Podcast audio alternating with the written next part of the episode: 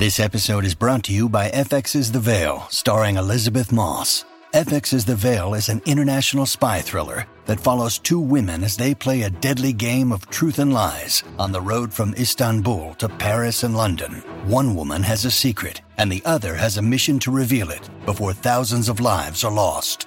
FX's The Veil, now streaming, only on Hulu.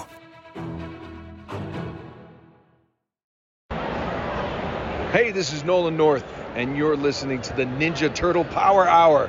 Why wouldn't you? Take it from me. Raphael from TMNT. Go back to 2007. We'll save our brother, and then we'll save New York City.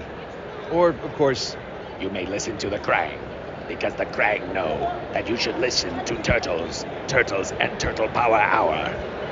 Go listen, Krang.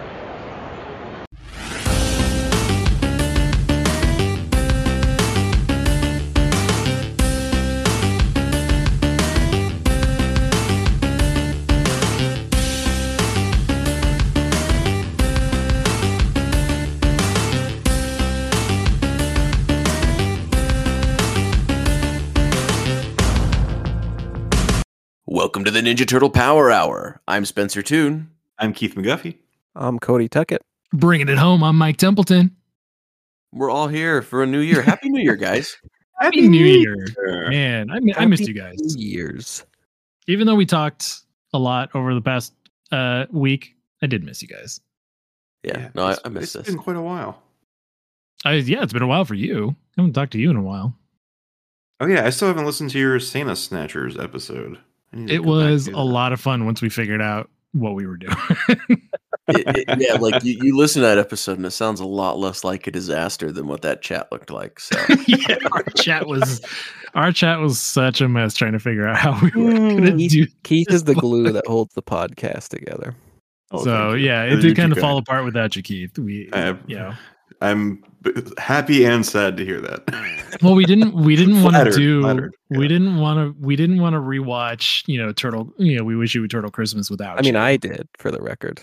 well, yeah, but you know, you still don't have a full vote yet, so I'll Yeah. watch it under any circumstances. You, you only Um, have three fifths of a vote, right? yeah, you only have three fifths. Hey. Spencer, what are we doing tonight, buddy? oh man, tonight, guys, hang on, guys. uh, what's One, up? two, three, four. Turtles count them off. There Is we that, is that go. what is that what you're? That's what I was, I was trying to Gonna say you up for turtles count them off, and then one, two, three, four. Oh, okay. The, the point is, is we're we're covering the 2003 series, which is the other reason What? why I've been so excited to start today. Oh, yeah. man. So we're this is still going technically be within the the 20 year window. The 20 we're still in the 20th anniversary technically because it's January right now. It didn't Yeah. come out till February, so it's still technically within the year. Uh, I've never heard of this. This is the first time I'm seeing this. Oh. So, what we did the first three episodes, which is things change, a better mousetrap, and attack of the Mousers. And because this episode is probably going to be a jumping on point for listeners, I'll explain that our show is divided up into five segments. Several segments. Never counted them. Yeah. In five segments, we have uh, Let Me Tell You a Story, where we recap uh, the episode or media that we just consumed.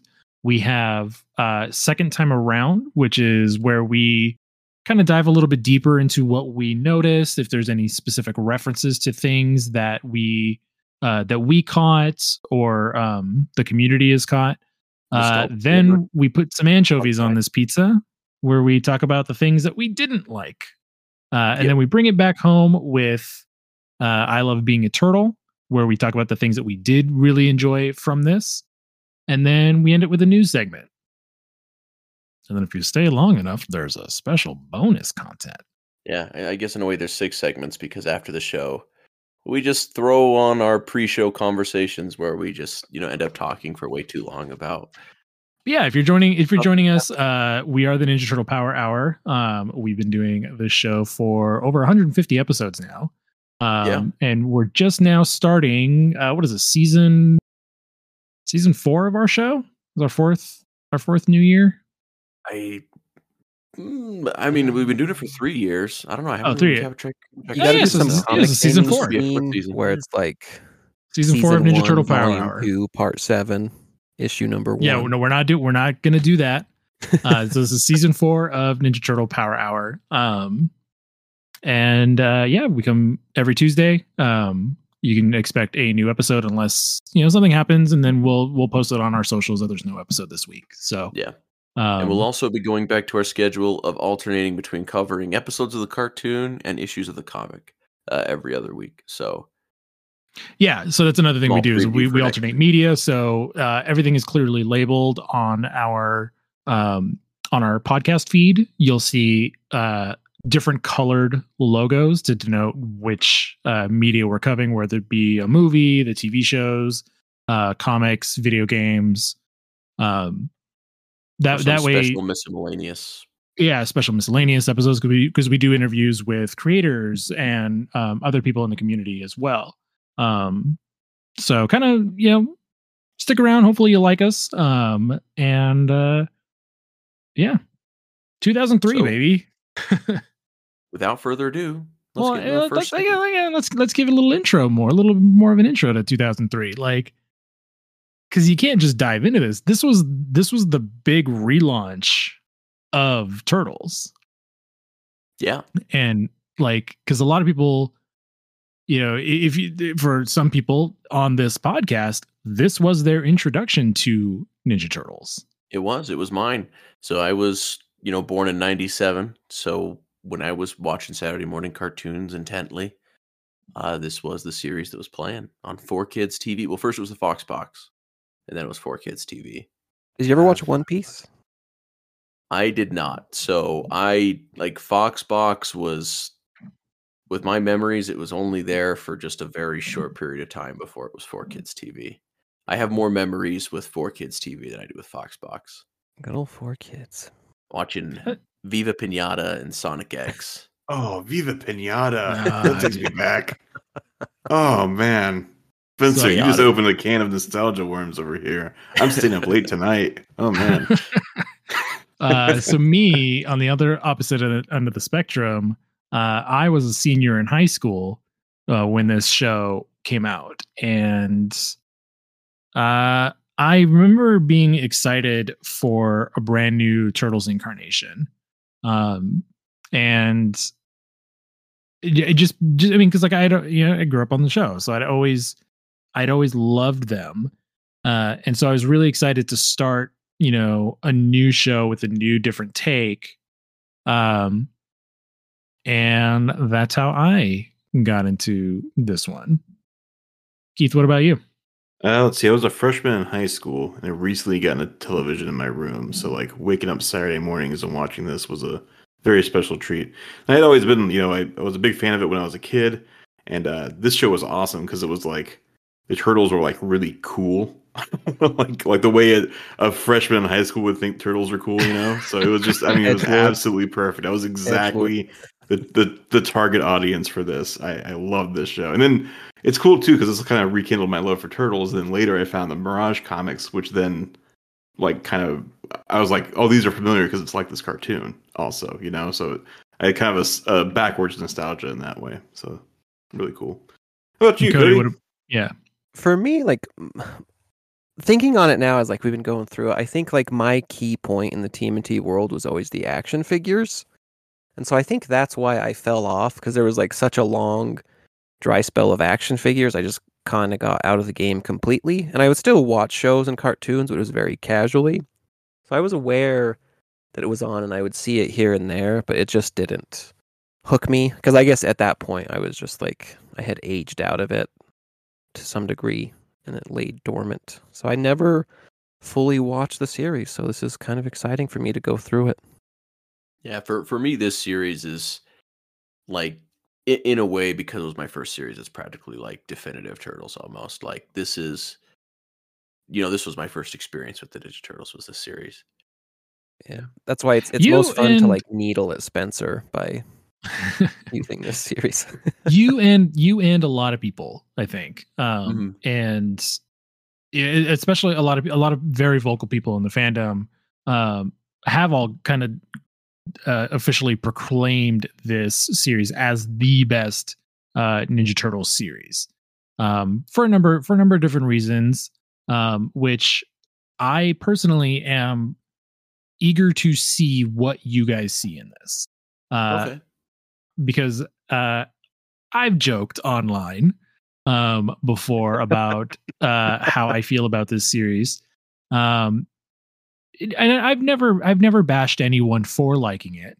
Um, but it, but it you know as as the years have gone on, you know, and I've and more Turtles media has come out. This is this it's it's just not my favorite of the turtles like you know with the cartoons it's my it's my least favorite one that's not to say it's bad it's just not the one that inspires me the most uh You also so only watched like five episodes, though, right? i've watched more than five episodes Uh, Um, see, in fact, always tell you, you can't get through Nano, which is like the fifth. Wait, well yeah so So. spoiler alert yeah we're gonna that's gonna be a real fun episode uh to get through when we get to that one um because that's usually my breaking point when i try to rewatch the series is like oh yeah this is the one i hate um I will say, But- anybody who's like watched the whole series, they seem to love it. and, and Yeah. yeah and so that's that's kind of why I, I was really excited to go into this because i want to give this a fair shake and um because i like uh, i wound up liking mirage so much i'm eager to see what uh, how this adapts mirage stuff and i'm also eager to see how i how this series kind of stands apart from the mirage stuff because I'm already coming in liking the Mirage stuff. And I posed this question on our Twitter um, is if you saw this, how like if you if you saw this and then you went back to read Mirage for the first time, and so that so you're kind of like, okay, that was easy. They just adapted that. How does the stuff that they didn't adapt, all the original stuff, how does that stand up? And that's what I'm kind of curious to see with this show. I think that there's definitely some. I mean, as we'll get more into it, there there are definitely some super high points that come from the original stuff, and, and there's also some low points. You know, Yeah, because because there's stuff like the Battle Nexus, there's Bishop, um, which Mhm. you know w- stuff that we've seen come back in later iterations of Turtles. So like there, this show has lasting power. I would never call this an underrated show because people genuinely love this show so much. I mean, Um, I, I would say that like in the overall public consciousness, it is. Mhm. Uh, 87. I wouldn't say- I wouldn't say it's, it's kind of that. the it's the like it's the middle child, right? Like yeah, um, that's that's even what those like blenders that came out a couple years ago. Like they made these handheld blenders and they made an '87 version and a 2012 version, but not a 2003 version. Yeah, and so that's No. and, and and so it's it's definitely the middle child, um, where it's Sh- like you know, shout out to middle children out there. Like you're, you're you are loved. Don't worry. uh, Everyone it- knows it's the last child is loved the best. it's it's Uh, definitely the oldest. middle. I mean, I'm the oldest, so uh, it's it's definitely the middle child. That's that's a perfect way of putting it. Um, because like it it nobody like everybody knows this show exists. Like it it's represented, but it just it, it's it's it's stuck between the most famous version being the 87 cartoon and the I want to say the biggest version being the 2012 because that was like you know that was the first one with Nickelodeon money. Mhm. And so it's like definitely like the it's the other Jonas brother. yeah.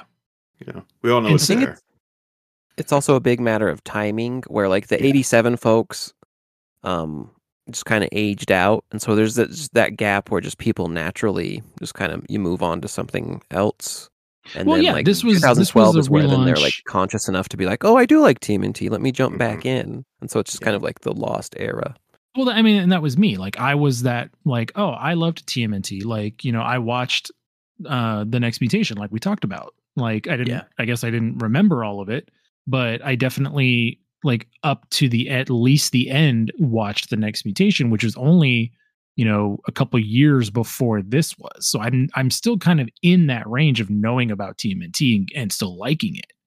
Which was why I was so excited to come back to it in 2003 as a Yeah, so- senior in high school. Well, the thing is, it had been it had been five years since there had been a Ninja Turtles TV show when Yeah. the show came out. and so like the toy line was dead. Um, Peter Laird had come into control of uh, the franchise solely. Uh, Kevin Eastman had sold his share to Peter at this point. Mhm. Uh, and so for a couple of years between there, between Next Mutation and uh, the 2003 show, Peter had been trying to kind of relaunch the Turtles brand um, Yeah. with a kind of a more clear focus under him. Uh, and so he had started volume four of the comic book of the Mirage comic in 2001, which kind of, which was kind of the first, uh, I, I the first iteration of this era of TMNT. I think, like, because you, you, I kind of like lump it all together, the like the Peter era. Yeah. And so during that time, Peter was kind of pitching a couple different versions of a show, um, a more serious take. There was a CG version that you can find a, uh trailer of um, on YouTube and like glorious 240p resolution. Oof, thank God they didn't go with that. Uh, It looks so bad. Oh, Yeah, it looks so bad and there's with also there's also like press kits out there for it there's pictures of like standees for um like trade shows to to generate uh uh financial support uh there's also model sheets of an animated show uh that apparently was supposed to go to wb Yeah, um there's like an animatic of that too. That's pretty good. Yeah, I think. I uh, that oh was i haven't i haven't seen oh yeah i do remember the animatic yeah i haven't seen that in a while Yeah, it's not like Um, fully animated, but it's kind of sparsely. It, it looks really good. It- it's, it's it's, pretty too. similar to to the final product too. Yeah, and so and so that's really kind of the the bones, like the ground uh foundation for the 2003 show because that that one leaned really heavy into kind of that mirage aesthetic, kind of being almost based on early uh Kevin and Peter, like the way they drew the turtles with like, you know, the really square heads. Um and this and so eventually that kind of morphed into 2003 um, to where we get this show with four kids uh, producing it and uh, shifting over to like a more michael dooney art style Yeah. It was also have you guys seen that weird like uh the movie that Hallmark Channel almost did? I There's have been, like seen that. art that has come out since uh, in the last couple of years of like them in street clothes and stuff. It's kind of weird. ooh no i have not seen that Yeah, but it's weird to think that the Hallmark Channel would be where that would land, It- knowing what the Hallmark Channel has become today. you know? Yeah. yeah i mean and, and this is like i said this is the early 2000s like you know we're yeah it, we're it's a it's the wild west of like you know trying to figure out what kids like nowadays you know power rangers was kind of on the way out we're a couple years away from uh from avatar the last airbender um, right after the like animation or anime explosion with like Pokemon and stuff. yeah So, which yeah. which we'll talk about later because like anime was just now really exploding in the us and so a lot of companies were trying to figure out how do we what do kids like about anime how can we adapt that into our cartoons and you can see a lot of that in this uh, cartoon specifically Yeah. Um, I mean, like number one, I think a big thing that this show does is like it doesn't treat its audience like they're dumb kids, you know, like Yeah. anime does. And I think that's the reason why kids loved anime so much, is it didn't really like treat them like they were dumb kids. We still had censorship and stuff going on to try and like take out some of it, but for the most part, like it, it treats you like you're you're not an idiot. You know? it's very like- heavily implied that Shredder kills a dude at the end of the first episode. Yeah. like they also don't explain like what the Mousers like. When I was watching that first episode, I'm like, I know all this stuff. If this was my first episode of Ninja Turtles, like I would have no idea what was going on.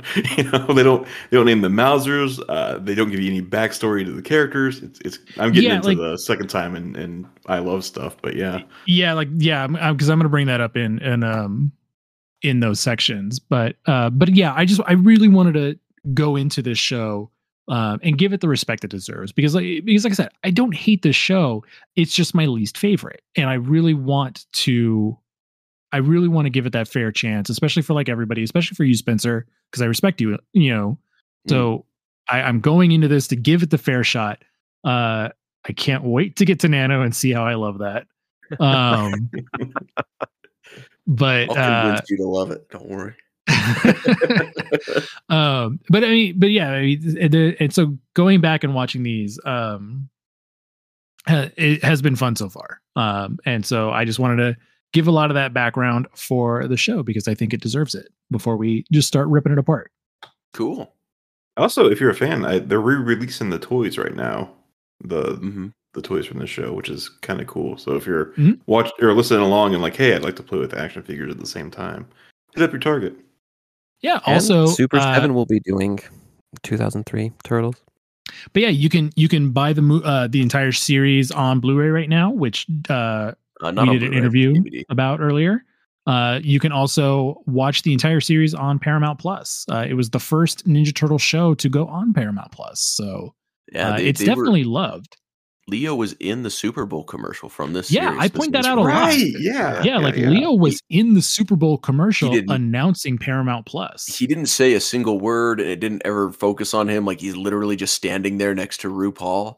But you know, he was there. He was but there. It was Classic Leo. 2003 Leo. specifically, and Yeah. that's important. That's what's important because like they could have used you know 2012 Leo, but they mm-hmm. used this one specifically so that they 2003 has always been on Nick's radar. All right then. Without further ado, let me tell you a story. The Ancient One did tell me a story I think you guys would want to hear.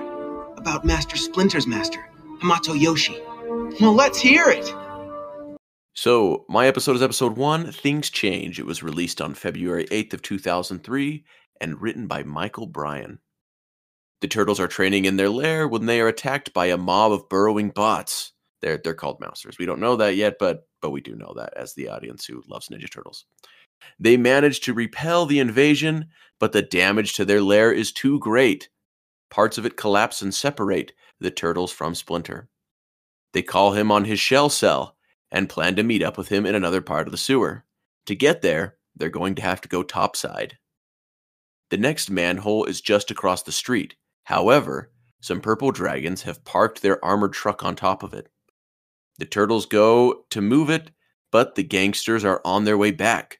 Raph foolishly hides in the truck and gets locked inside of it. Uh, as the purple dragons drive off, Raphael's brothers are forced to chase the truck down and save him. At the gangster's next stop, Don tries hacking into the lock, keeping the door shut on Raph.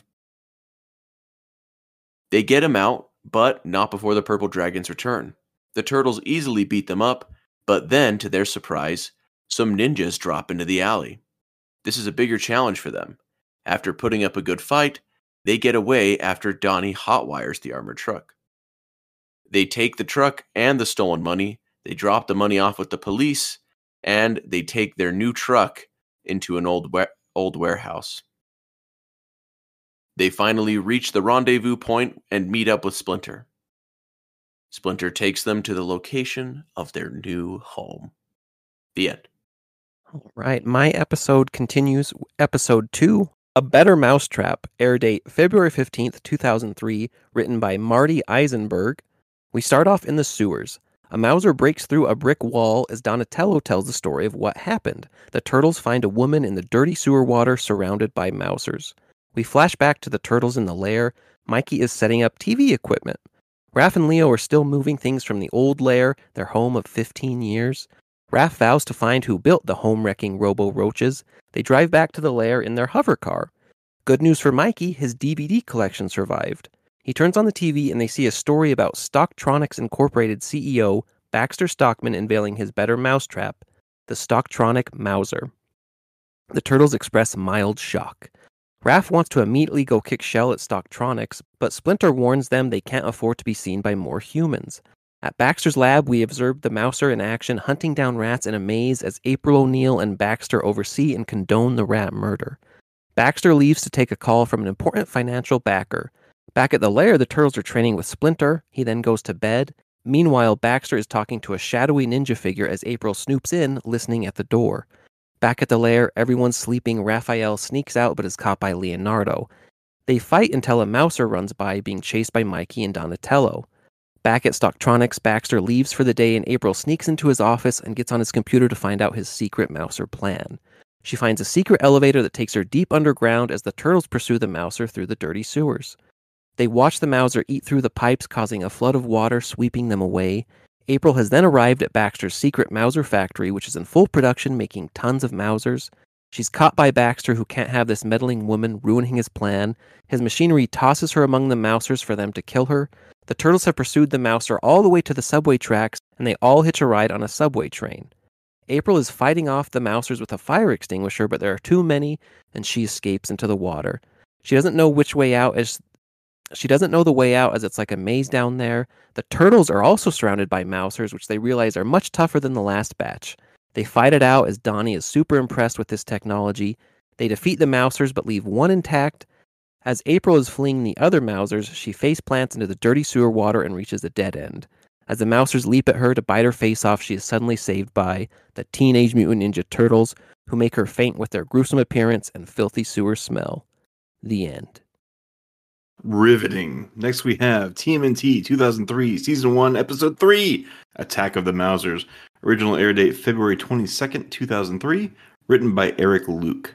So the turtles bring April back to their lair. She awakes and is frightened, but eventually convinces herself that she's asleep and calms herself down. Uh, the turtles and Splinter attempt to get her to answer some questions about the Mousers. Meanwhile, Baxter Stockman is using his army of Mousers to rob a bank by having them dig directly into a vault and steal all the jewels and cash and stuff. Back at the lair, April has some tea and she's ready to talk. Splinter decides they can trust April to keep their secret, then tells her the story of how the TMNT came to be. It's largely the same story from that first issue of Mirage with the, the canister of ooze and the turtles falling down the sewer, all that jazz. April asks how Splinter knew ninjutsu to teach it to the turtles, and he says that's a story for another time. Michelangelo overhears a news report on TV about the Mouser attack at the bank. We then cut to Baxter's laboratory, where we get a nice scene of the Mousers coming home and pooping out all their loot for Baxter, and Baxter takes a mysterious call from his aggressive funder. The turtles infiltrate Stocktronics from the sewer with April's help. She's then able to manipulate the security system to let the turtles get to Baxter's main factory floor, but they're spotted by Baxter. He uses the factory machines to attack them, but the turtles turn the machines on each other and defeat them. The turtles then confront Stockman, and April shows up, saying that she has enough evidence to put Stockman away for years. But Baxter is able to call his Mousers back to Stocktronics to destroy the turtles. He escapes in the un- ensuing Mouser attack. April and Donatello try to de- deactivate the Mousers, while the other three turtles prepare to meet their death. All the Mousers suddenly stop, and April reveals that they stopped because she overloaded them, not deactivated them. So now they're all going to explode, so the turtles and April escape at the last second. Baxter, on his uh, running away from the, the fight, is intercepted by Hun, who's an enforcer for this mysterious funder of the Mousers. Uh, Hun takes him back to the, the big boss, the funder. Um, boss man puts on a shredder claw, implying it's probably Shredder, uh, and says the Baxter should be punished, and Hun drags him away. Then this Cyclops looking guy comes in and shows Shredder the last image one of the Mousers captured, which is the heat signatures of the turtles. Bum bum bum. The end. Riveting. I love this series. Good stuff, honestly. Yeah. Really good stuff. and we're off. That's uh, we, that's the first three episodes of this show. Yeah, Yeah. so let's uh take ourselves now to the second time around. Hey, uh, nice junk. Should we start with the opening? I guess I have one for the Yeah. opening, if that if that is cool. No, that sounds great. Um, what do you got? Um, y'all have seen Akira? There's a there's an Akira motorcycle slide in the opening where like Raph is like sliding Yep. away from the camera. It's exactly from Akira. It's really cool. Uh, just another one of those anime references that I was talking about. Yeah, Ah. well, and definitely it's where like my association with Ninja Turtles and motorcycles, especially Raphael and motorcycles, comes from. oh yeah. Like, I I know that they had the next mutation put Raphael on a motorcycle before say- this, Us oh geez, no. True one. but but you know, I, I like Ni- Ninja Turtles and motorcycles synonymous, especially the character of Raphael. Uh, I I don't know, I love seeing it. It is a good combination. Yeah, you can get Um, an action figure of but- it too, by the way. oh yeah. The so this episode I've seen so many times, uh, mostly Yeah. because I replayed the uh the video game of this show or based on Mhm. this show from Konami. Yeah. Uh, and you have to kind of sit there and watch that opening scene of all the turtles trying to catch the candle from Splinter Uh-huh. so many times. yeah. Uh, which co- yeah, th- that brings over uh, a fun meme I love from that video game. Uh, the eight feet, uh, as Michelangelo. Eep, eep, eep, eep. Eat feet, eat feet as he as he tries to do his thing. Yeah, as he tries to as he does, as he does a little bicycle kick in the air. Um, this is an episode that you can watch on a Game Boy Advance. To you know, if you want to date yourself, a Game Boy Advance was the hot system at the time, uh, and we used to be able to watch cartoons on those. We'd have to buy a whole cartridge for it. Yeah. It's wild to me that Game Boy isn't still a thing. Well, the Switch Yeah. kind of like made it. I mean, yeah, like the, like the Switch, the Switch yeah, kind of so makes does it the up. DS. I know. I'm just saying it's, well, it's weird like that we cell live in a phones world. too. Yeah, it's just weird to me that we live in a world where a Game Boy is no longer a thing. Yeah, it is pretty wild to think about now that you mention it. Uh, I think it is a good time to announce the new main voice cast of the Turtles and Splinter. Oh yeah. So Oh yeah, Raphael, we've got Greg Abbey, Donatello, we've got Sam Riegel, Leonardo, we have Michael Sinterniklaas. I think is how you say that. Sinter Nicholas? Nicholas. I don't know. Sinter Sinter Nicholas. Nicholas. Yeah. Uh, Michelangelo is Wayne Grayson, and uh, the guy that has to own up to Splinter is Darren Dunstan. Poor guy. Uh, Poor, yeah, poor guy. I didn't notice Uh, that. Uh, uh, is it Greg Abbey is Raphael? He's he's credited as Frank Frankson. Yeah, I yeah yeah threw me for a second. I was like, I'm like, this hmm. is Frank Frankson. Yeah, yeah, your parents did not of- love you. So this As a middle show, child. Kidding. so this show, um, because it was produced by 4Kids in New York, uh, this show was not union. Yeah. Uh, so th- so a lot of voice actors, um, you know, pretty much all of them in this show were non-union voice actors. Yeah. Uh, and so some actors, though, because they wanted to do union work at the same time, uh, would use pseudonyms. Mm. Uh, which I believe that's where Frank Frankson comes from. he's double dipping. He really, he Yeah. really put a lot of thought. if you look at yeah, yeah, 'cause right. if you look at if you look at like um like Metal Gear Solid is like the best example of uh voice actors using pseudonyms. Like uh uh like Greg Eagles uh who plays um I got I forget who, who he plays in that game, but he but like that's the main one I always think of. Um Otacon. If I was like trying to infiltrate something and someone stopped me and was like, "What's your name?" I'd be like, "Uh, Frank." yeah, Frank Frankson. Tile, Frankson. tile man. yeah, There's that Family Guy bit of like P. yeah, Tur- exactly. and then like a griffin flies in the background. He's like Griffin. Ah, darn it. yeah, yeah. uh, whatever he says. Oh no. Uh, Uh, um, another thing about this episode is that the the stinger, you know, before the the actual theme song begins, adapts the opening of issue one of Ninja Turtles, where Leonardo says, "My name is Leonardo," mhm. and you know, granted, the things he starts saying after that is a little different from how the comic book is, but either way, they are in an alley, ready to face the purple dragons, just like they were at the beginning of issue one. I got it. I remember the reason why I always remember Greg Eagles is because his his pseudonym was George Byrd. George Byrd. Greg Eagles, George Byrd. George Byrd. Um, Y'all got eyes on the uh, the Eastman and Laird cops, right? yeah. So the two cops at the uh that watch the action go back and the turtles throw the the cash at uh are based on Kevin Eastman and Peter Laird. They show up And- in in another episode that we watched this. I'm pretty sure they're the only two cops in New York. Yeah. They seem like bad cops too. Like they They- don't. Oh, yeah. Yeah, well, They're like Eastman's I was a apparently a rookie. He's you know he doesn't know what he's doing, and Laird just checked out. Even though he looks like the Yeah. oldest cop on the I think their their names are Sarge and Frank. Um, which their Sarge names Sargson and Frank Frankson. their names Yeah. aren't in the they're not named in the show um they're actually named in the dreamwave uh comic adaptation Ah, okay. uh same thing with uh the purple dragons leader uh his name is john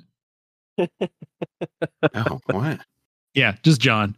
Uh, he's named in the the Dreamwave comic. Huh. So Dragon Face must be a different character then. Must be. Another reason, though, why I think that this show is so important is that this is the first time we see like ninja rooftop parkour outside of the comics. Like you see a little bit of it in the comics, but like this show is the first time we actually really see them doing a rooftop run, like running, doing flips over things, which is another thing that for me is like a staple of Ninja Turtles. And like the fact that it's lacking from like the 87 series and even the 1990 movie only has like a little bit of rooftop moments. Like it, it's got two big rooftop moments, but it doesn't have like that that rooftop run where they're doing flips from building to building and and all the stuff that they do. Uh I don't know. I, you, you just get to see so much, like I said, that ninja parkour, hopping up fire escapes, uh, all all of that, that that you just never really got to see outside of the comics, and and it's like I said, it's like a staple for for Ninja Turtles, and it's it makes it cool and fun to watch, uh, and it makes it cool to be a ninja. Yeah, I remember thinking it was really cool when I was in high school too.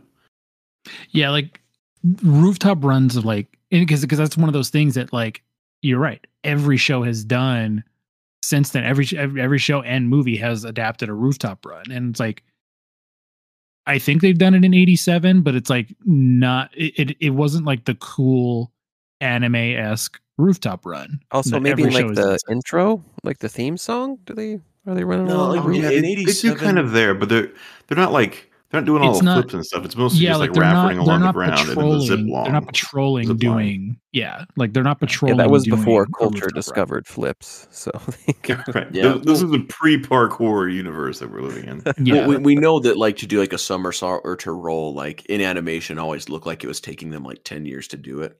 Yeah. Uh, there's in- also in the probably a good chance, like back then, they'd be like, "Oh, we can't teach kids that they can do flips off a building." Yeah. But It's Yeah. easy to You make know, that but- joke, but it's probably like literally like, "Oh no, we can't." like i- in those initial episodes of the 87 series there is like a rooftop fight with those footbots where they you know first clang Yeah. he said clang uh that that whole moment is on a rooftop so like it's not like rooftop fights weren't in the previous versions i mean the 1990s No. movie has two of them uh but you know, the yeah, nine- but that, but that's that's what I'm saying is like it, it wasn't like them going on patrol like this. Yeah. this. Like yeah just just running that's around the rooftop run. Yeah, I mean, it's it's not so much even just patrol, so much as it's just like that is how they get around. It's like they are, you know, and, and you just get out and have fun. Like they just like in the 2003 series, it's more of just like this is how we get out of the lair and, and blow off steam kind of thing. yeah, it makes but- sense. I mean, because they can hardly walk like street level, yeah. hmm so it is the safest way. Wait. Sorry, I'm going back to the purple dragon. The John is the leader. Is that the dude with the blue hair? That does Shredder kill that dude at the end, or does he come back? Uh, I always thought he comes back. I mean, it it's assumed that he gets killed. The thing is, with the purple dragons, they reuse a lot of their models. Uh, you know, I mean, like yeah, because if I if you played that that video game I mentioned, he comes back a lot. yeah, yeah, he does. He's he, is he the one with the baseball bat? You know, is he the is he the one with the baseball bat that jumps yeah, at you? pr- No, that's the crowbar guy that jumps at you. I can't remember what he had. He might have been the. uh, it bat. says that he it says that he was replaced by Dragonface.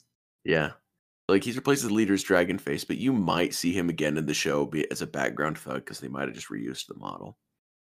That's hilarious, and actually kind of surprising because this this show is pretty good with continuity so far. Yeah. I mean the the thing is whenever you create like a group of bad guys, you I don't know, like you you have to create like a whole crowd of them. And so, you know, you you end up seeing repeats of that. Like 2012 dodged it for example by like having like their mobsters all wear ski masks so they could like, copy and paste the same model over and mm-hmm. over again. You know, it's much easier when you've got things like stormtroopers and stuff that you can that have no face like are wearing a mask like the foot Yeah, it- It, it totally makes sense because there are like budgetary concerns at the end of the day because animation is Yeah. very expensive. it is. Okay, I'm gonna keep an eye out for this John character, but I did find him on Turtlepedia. and It does say in the trivia, Johnny was one of the few 2003 TMNT series characters to be killed, albeit off screen. Yep.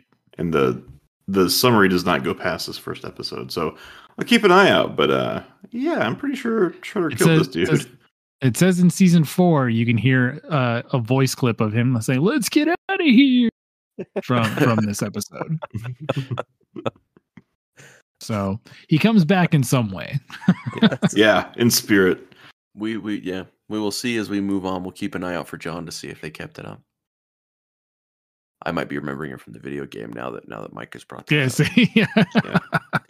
Told you that that Well, video it's, game. it's a hard guy to miss too. It's, it's I a think that wild video game really influenced how I feel about this game because, like, or about the show more than maybe the show did. Hmm. Now that I'm thinking about it, but I'm not a fan of that first one. I need to go back and play it again. but, like, that's that's the only one I ever are really played. good. so it's like, Uh, the second and third one are pretty good. Um, but I think the third one's probably better, but I really like the second one. I keep Uh, trying to beat the first one before I get to the second one, but I was playing through it as Mikey, and I've been fighting the like Hun is his secret boss. Oh yeah, that's a super And- hard fight. He is so freaking hard. I can't beat him, or I can beat him, but then I don't have enough health to make it through the rest because he's like first stage, wipes Yeah. out all your lives. I just remember too, like when you fight the foot mystics, like especially I think it was the water one, which is like raise water in the room. Oh, it just like yeah, hit you over that- and over and over. Jesus that- Jones. yeah, that fight sucks. Yeah. Him and the metal one. Anyway, uh, should we move on to episode two? A better mouse. I think so. Yeah. So this is this and a lot of the first episode and the next episode, number three, are all an adaptation of issue two Yeah. of the Mirage Comics and Ninja Turtles. And this is our intro to April. She wasn't in the in the first episode, which I thought was kind of weird. Yep, and she's voiced by Veronica Taylor, aka Ash Ketchum. The original Ash Ketchum. Oh no way! That's awesome. Yeah, you didn't know that? No, Yeah, I didn't know that Uh, either. so but a it- it lot of- sense. I mean, because it was for kids, so a lot of the uh, Pokemon voice actors are in this show too. Uh, John, the guy we were just talking about, uh, was played by Eric Stuart, who played uh, Jesse or uh, James and Brock. Oh, awesome. Mm. Also, we've got Stockman making his first appearance in this show, uh, and he's voiced by Scott Williams. nothing on him. Okay. Yeah, Um, I, I don't. Yeah, I don't Other, recognize. other than his voice is like for me the definitive Stockman voice. Like this Stockman. I hear that voice too. yeah, whenever it, you it do is. comics Pre- and it is pretty yeah. iconic. Yeah. Uh, Mikey has uh, a oh, throwback line. Uh, Can we keep her when Yeah. he finds Yeah. April? Mm.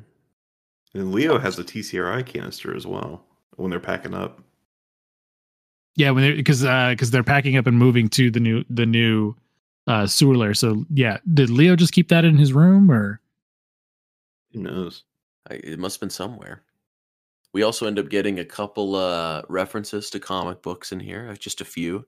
They're trying to decide what they want to call their their new home, their new lair, and they throw out the Hall of Ninjustice, which is like the Hall of Justice from DC. Yeah, Sewer the, uh, school the school for gifted reptiles. Yep.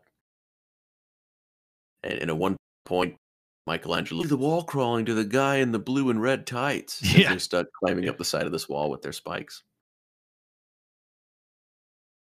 I'm amazed I always that was always a line that like stuck out to me too. Is like eh, Raph um when he uh w- when they're hanging over the the whirlpool hmm uh he's like he's like watch where you're pointing those shuko blades Yeah. uh and, and so that was that was always an interesting thing that that uh in this show like they really tried to incorporate more ninja gear because that because those were like those were real things that ninja would use. Um they're basically like you know just little yeah, like a little band you wrap around your hand and they have spikes in them and so it's like you can crawl on a wall like spider-man. Hmm uh and that was that was like the first thing i or first um first time I, I had ever heard of those. And that line reading by you know frank frankson um that that always stuck with me. Um but it, it's just it's just cool. And it's like you can buy them you know on karatemart.com which is a real website. Karate Mart. uh yeah uh, they're just called yeah they're just ninja hand claws. You can buy them for You thought 15 bucks. Kmart went away, but no. no. it's kmart's karate mart now Karate. free shipping over That's what they came in. $35 Oh, you have to get some, man. yeah I Um, want to see you climb up at least one wall. Eight But, feet or uh, higher. Yeah. but yeah, I just and so that was just the thing that always stuck out with me um with this show and specifically that line because like that's the first time like that's the first time they they start to really kind of incorporate the Japanese like like element of Ninja Turtles. I Yeah, feel like Actually, name things and and give them the proper name. yeah have- because like i mean because like you know sensei like they that's kind of an easy one you know like everybody knows that means teacher and even like you know 87 did sensei but you never heard them call shuko blades in 87 Yeah. I think they were even just called climbing claws in the first issue when they used them. Yeah. And so like you can you can tell with this show they they wanted to try and be a little bit more authentic. Uh so i watched this episode with my wife uh because she's never seen this.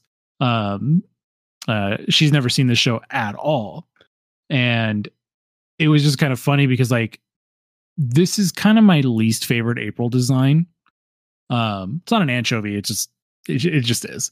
Um and it was fun and, and my wife actually like said she liked it and we were both joking about how this is how girls dressed specifically in this era yeah. like it's kind of coming back a little bit though. and that's exactly what she said that's exactly what she Yeah. said she said that it's kind of coming back right now too um so like with with the midriff t-shirt and like the really baggy pants and like the skater shoes i was like what it would crack me up uh was that april like just wears a lab coat over this Yeah. she's working That's the weirdest part. Yeah. that's the weirdest is- part Well, like that's the thing is in this and even in comic books, like there's so many women that like are in like professional environments and they just are wearing and it, it's usually probably for like fan service, but they're just wearing like clothes that are like would not be considered professional. Yeah, like I mean, this is a 100% not women, a professional outfit to real wear in a laboratory for a Yeah. man like Stockman. like like you read Superman in the 2000s and like how low the necklines of every single woman in the Daily Planet is is like laughable. Like, Yeah. how- when you're reading Superman in the 2000s, like Well, especially, like- everyone has got their buttons unbuttoned way too many like way too many down. Well, she's working in like a laboratory. Like you have to like have your hair back and like not wear baggy stuff so you don't get caught in machinery. yeah. and stuff. She's got it Like, up in a messy bun with little midriff, with little hair danglies. I don't know. like, Yeah. Stockman is also like a renegade lunatic, so he could be but, but, okay. but he's but he's got kind of boldness. but he but he thinks he has class, and that's that's why I don't buy April's outfit. This is for his, him. like one secret like uh guilty pleasure. He, he's like crossed out a bunch of stuff in the dress code. Yeah. like He's like he's like I just got to he's like I just got to see that belly button. yeah. maybe, I mean, maybe that is the dress code. Maybe he forced her to. I Dress mean, like yeah, like saying, maybe yeah. maybe maybe Stockman is that creep. You know, Yeah. I mean, I mean, in story maybe, but you know, out of story, we know that it's because back Yeah, in the day you had one outfit in a cartoon, and, and Yeah. still even to this day, you have one outfit in a cartoon, you wear it every Well, day. a- a- and that's what's so that's what's so funny about it is that like technically putting the lab coat on is another outfit. So it's like Yeah. you're drawing that on top of her base outfit. Just give her a new outfit, yeah. and well, it's like later on, you will see her actually have a full long sleeve T-shirt. Like she actually does get a few other outfits as the series yeah, goes. no, yeah. I mean, even even April in '87 did. Um, Yeah. But it's like it's just it's just funny that like this specific one they just put a lab lab coat over her midriff t-shirt, yeah, and that's just that's just funny to me. there is, It is. I'm trying to find a picture of it, but I have like playing cards that were made like very early on in this show's run, and she's wearing like a full outfit. Like she doesn't have the bare Mhm. midriff, and she's like doing karate too, as, as though she was like part of the team, which is kind of a cool concept. I think I remember seeing that art. Um, Yeah, I put it on our on our Instagram. I'm trying to find it, but I, for life of me, cannot find that post. But yeah, anyway.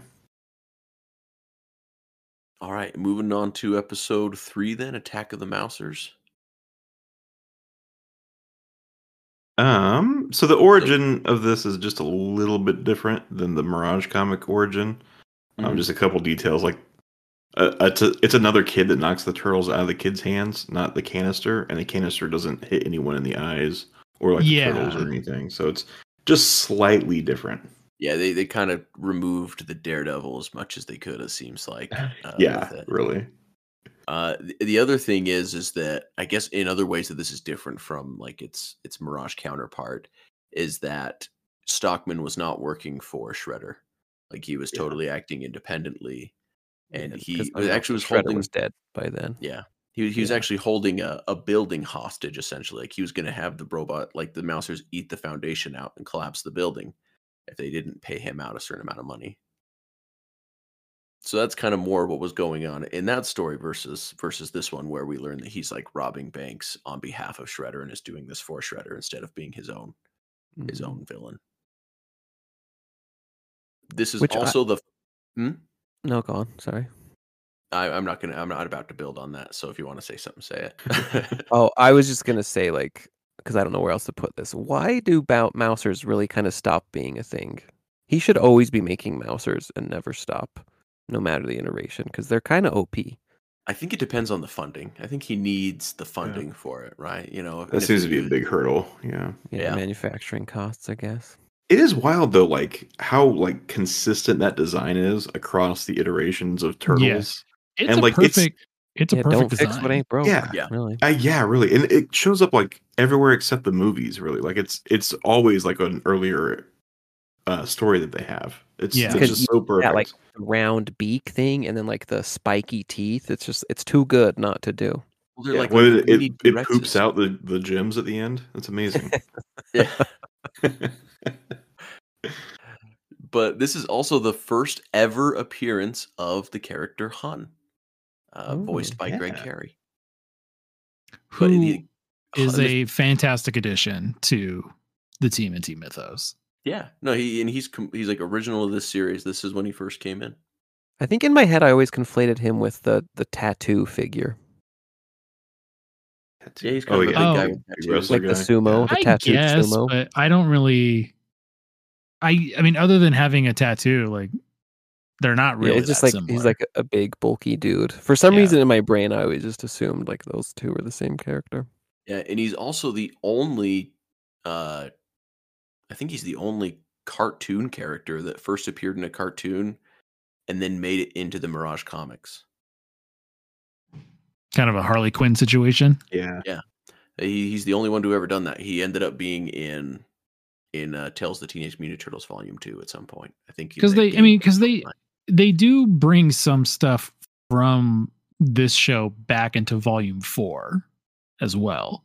uh, yeah, like the idea of the Battle Nexus I think first showed up in the 2003 series in that yeah it the it predates it predates uh because the it didn't come out in the comics until 2006 and then um i think battle nexus is, is in like it's like the next season isn't it Uh, it's either season two or three. Either way, Yeah. 2006 Yes. is when Fast Forward is True. happening. So definitely the Battle Nexus had already happened. you should check out Hun's uh, Mirage design too, because like his tattoo, um, it's like upside down from what it is in the show, where like the the dragon is on his shoulder in the show. In the comic, it like it goes down his arm, and then like his fist is the dragon skull. It looks really cool. That that's actually Anyway, awesome. yeah, I'm a fan of that. Well now i'm gonna go look it up yeah. Um, when Splinter's telling the flashback, it does kind of appear that all the turtles have red red bandanas, which kind of cool. yeah it's like a cool sepia tone Yeah. uh It's like it could or it couldn't be, but it probably is. yeah yeah. I also like uh that Stocktronics logo is the same like S that you used to draw on your Trapper Keeper. I, I was i thought the same thing i was like that's a stussy Yep. that's a stussy It's not quite a Stussy. Like it's it's it's not but it's, not, what it but it's yeah. it but if you drew those you, you you look at it and you're like you're you're side eyeing it yeah. um but that said it is a pretty boring logo for a for uh tech company I, I think it's all right. You know, I don't know. I use I use it as a logo in, in like a fighting video game next. i know you line. like this show spencer know? but you don't have to you can you to think of can you can not like company some logo. things That's the But, best like- part of 2003 fans. It's like it's so easy to poke at them. you- you I'm not love it so much. It's like they're like, What even is- like even if you're not meaning to, it's like you can tell they love it so much. They're just like, "Don't you touch it? Don't you harm it?" Well, I don't know. Like, Wuhan like, the is logo's cool fine. Mirage. Like the logo, the logo is like whatever. You know, it is just an S, but but uh, I don't- I just don't know what else you do. I guess for for Stockman's logo, maybe Yeah. maybe someone could come up with a better one. Big Mouser head. Uh, let's see what else do I have for this. Oh, we get a cowabunga. Michelangelo says cowabunga is a baby. We and he gets- do. gets the whole thing out. He tries to do it in the first episode. Raphael pushes him down a hole. Um, but, I but in this one, we actually get the full thing. I wonder how much like pleading they had to do to get Peter to approve that. Yeah, I, I, I wonder. Like, it seemed like he had a lot of veto power from from reading his blog and stuff. So, Mhm. but I'm sure there were things that he conceded on as well. So, curious. I think yeah, because I'm not saying that like Peter was like some kind of controlling monster or anything, but the, like you know this was this was his show basically. Like this Yeah. was this was the first show where he had 100 percent basically control. It, is cool actually because he actually has on his blog like a lot, some letters, like a bunch of his emails back and Yeah. forth between uh, the people working on the show and his notes on different episodes. Yeah, it is interesting to see the details that he kind of cares about. Uh, like not not so much like things like oh that's reminiscent of eighty seven show. I don't want that. I, I actually haven't even seen any of that. But there, there's certain things where he's like, I can't I can't remember any of them specifically. But there's there's certain like details that he's like very detail oriented with the storytelling. Yeah. That's like this wouldn't really make sense. Like I Mhm. think it would make more sense for this character to to be doing it this way, and he offers them a suggestion of how to change it. yeah. Like uh, if you really if you ever get the chance, like definitely go find Peter Laird's blog. Um, Especially if you're a 2003 fan, like there's a lot of nuggets. on there. there's yeah it's just a treasure trove of information going back to 2008 in fact he actually just made two new blog posts a couple months ago um for the it, it was for the manhole cover but i mean Mhm. he's he's still active on it Wow, yeah, I didn't even know that he just barely updated it. I haven't checked Yeah. it in a long time. uh i mean last time he'd updated it was 2018 so Yeah, no, I mean he, he- he's definitely very sporadic with it. Yeah. Um but yeah like you can you can see like there's 168 blog entries in 2008 167 in 2009 185 in 2012 you know i wonder what was going on that year. Uh so um i mean yeah so like peter peter's notes are really helpful in kind of documenting everything that kind of went into this series. And it's really cool that he kept all of these and has preserved them. Um online for everyone to read Well, it's interesting because it even seems like he had his own like his own like training thing where he like would like give like seminars or whatever to the people working on the show, kind of thing. Like, uh, I can't remember where. Anyway, I'm just reading different things like where he straight up like had like workshops or something like that where they'd like the people working on the show would come and, and visit with him and he'd kind of guide them in a way or Yeah. like you know give them give them help i guess i don't know uh hint like advice on how how he wanted it done yeah and and that's and that's really cool like you know that that, that shows the dedication that he wanted this to kind of be that show Mhm. you know that that representative of his TMNT that he wanted.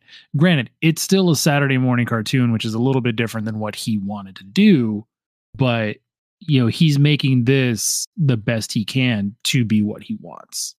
yeah All that right, Spencer. time around I think it's time to put some anchovies on this pizza for you. all right all right all right Can you handle it? all out i can handle it I All handle right. When you need mealtime inspiration, it's worth shopping Kroger, where you'll find over 30,000 mouthwatering choices that excite your inner foodie. And no matter what tasty choice you make, you'll enjoy our everyday low prices, plus extra ways to save, like digital coupons worth over $600 each week. You can also save up to $1 off per gallon at the pump with fuel points. More savings and more inspiring flavors make shopping Kroger worth it every time. Kroger, fresh for everyone. Fuel restrictions apply. No anchovies. You put anchovies on this thing and you're in big trouble, okay? I can let. Guys, I hate the theme song. All right all right you know we're moving on to i love being a turtle No, guys. no, can't I, do I'm sorry.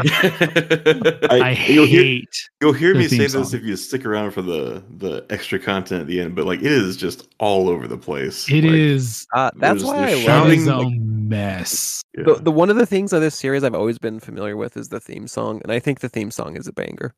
I do It's- too. I love it. I love it's it. It's charming you know it's charming in its own way but it's so aggressive No, And that's what's yeah, great. like, it's so like, keith had said it's late all 90s, over the place 2000s. When it goes spooky, that's that's the coolest part. it, it, it's so Yeah, all like- over the place God, and like no, Just a bunch of a- yelling. again like, again my wife was in the other room and she's like she's like i swear to god if i hear them count it off one more time you got to get a divorce, Mike. There's Like, no way. There's also like weirdly like a, a, a message of nonviolence in the middle of it. Like never Yeah, fight like- unless someone else starts. It's like, wait, what? you guys go out and look for fights all the time.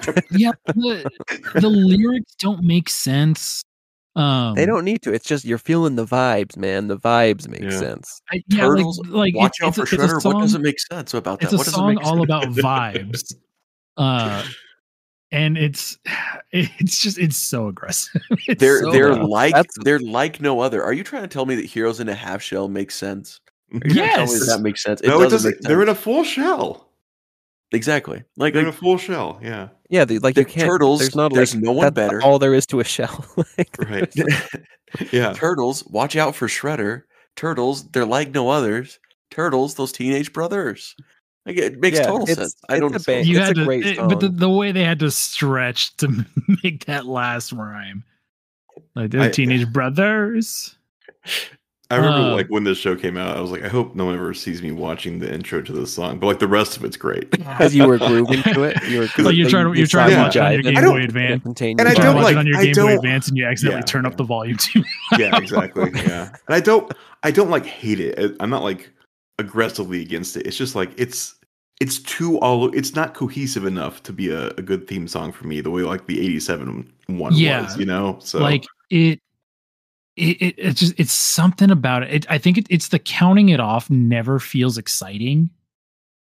Mm. like it like it feels like count turtles counted off should be like a rallying cry but it's like they never they never count it off in the show so it's like it it, it doesn't feel like it relates to them Oh, thank also, I goodness. would have know what I hated it. I would have hated I it if four of them. They like yeah like if that if that was trying to like if they tried to make that the catchphrase like and, and that, that's what I, that's what i think i'm trying to get at is like it feels like they're trying to make that uh, the catchphrase of the show like heroes in a half shell and it doesn't it doesn't feel right it, it it doesn't work the same way that like you know heroes in a half shell turtle power does Fair. does that make sense Yeah, It, it does make sense. Um, I think it's iconic as hell, but it's it's iconic in its own way but it's like it, it's not an evergreen iconic mm, like it's know. iconic to this show very specifically Cody, whatever version of this song that you use on your like Snapchat or not Snapchat, what's it called? TikTok is like it's got to be re-recorded. But the way that guy says uh, uh, teenage brothers, he just like extends it out forever. I'm like, oh my god, this is way worse than the original. oddly enough, like when you're when you're selecting songs, I mean, licensed stuff or stuff that's like copyrighted gets gets hairy because maybe it gets taken down or whatever. There's like so it's hard to find like full versions.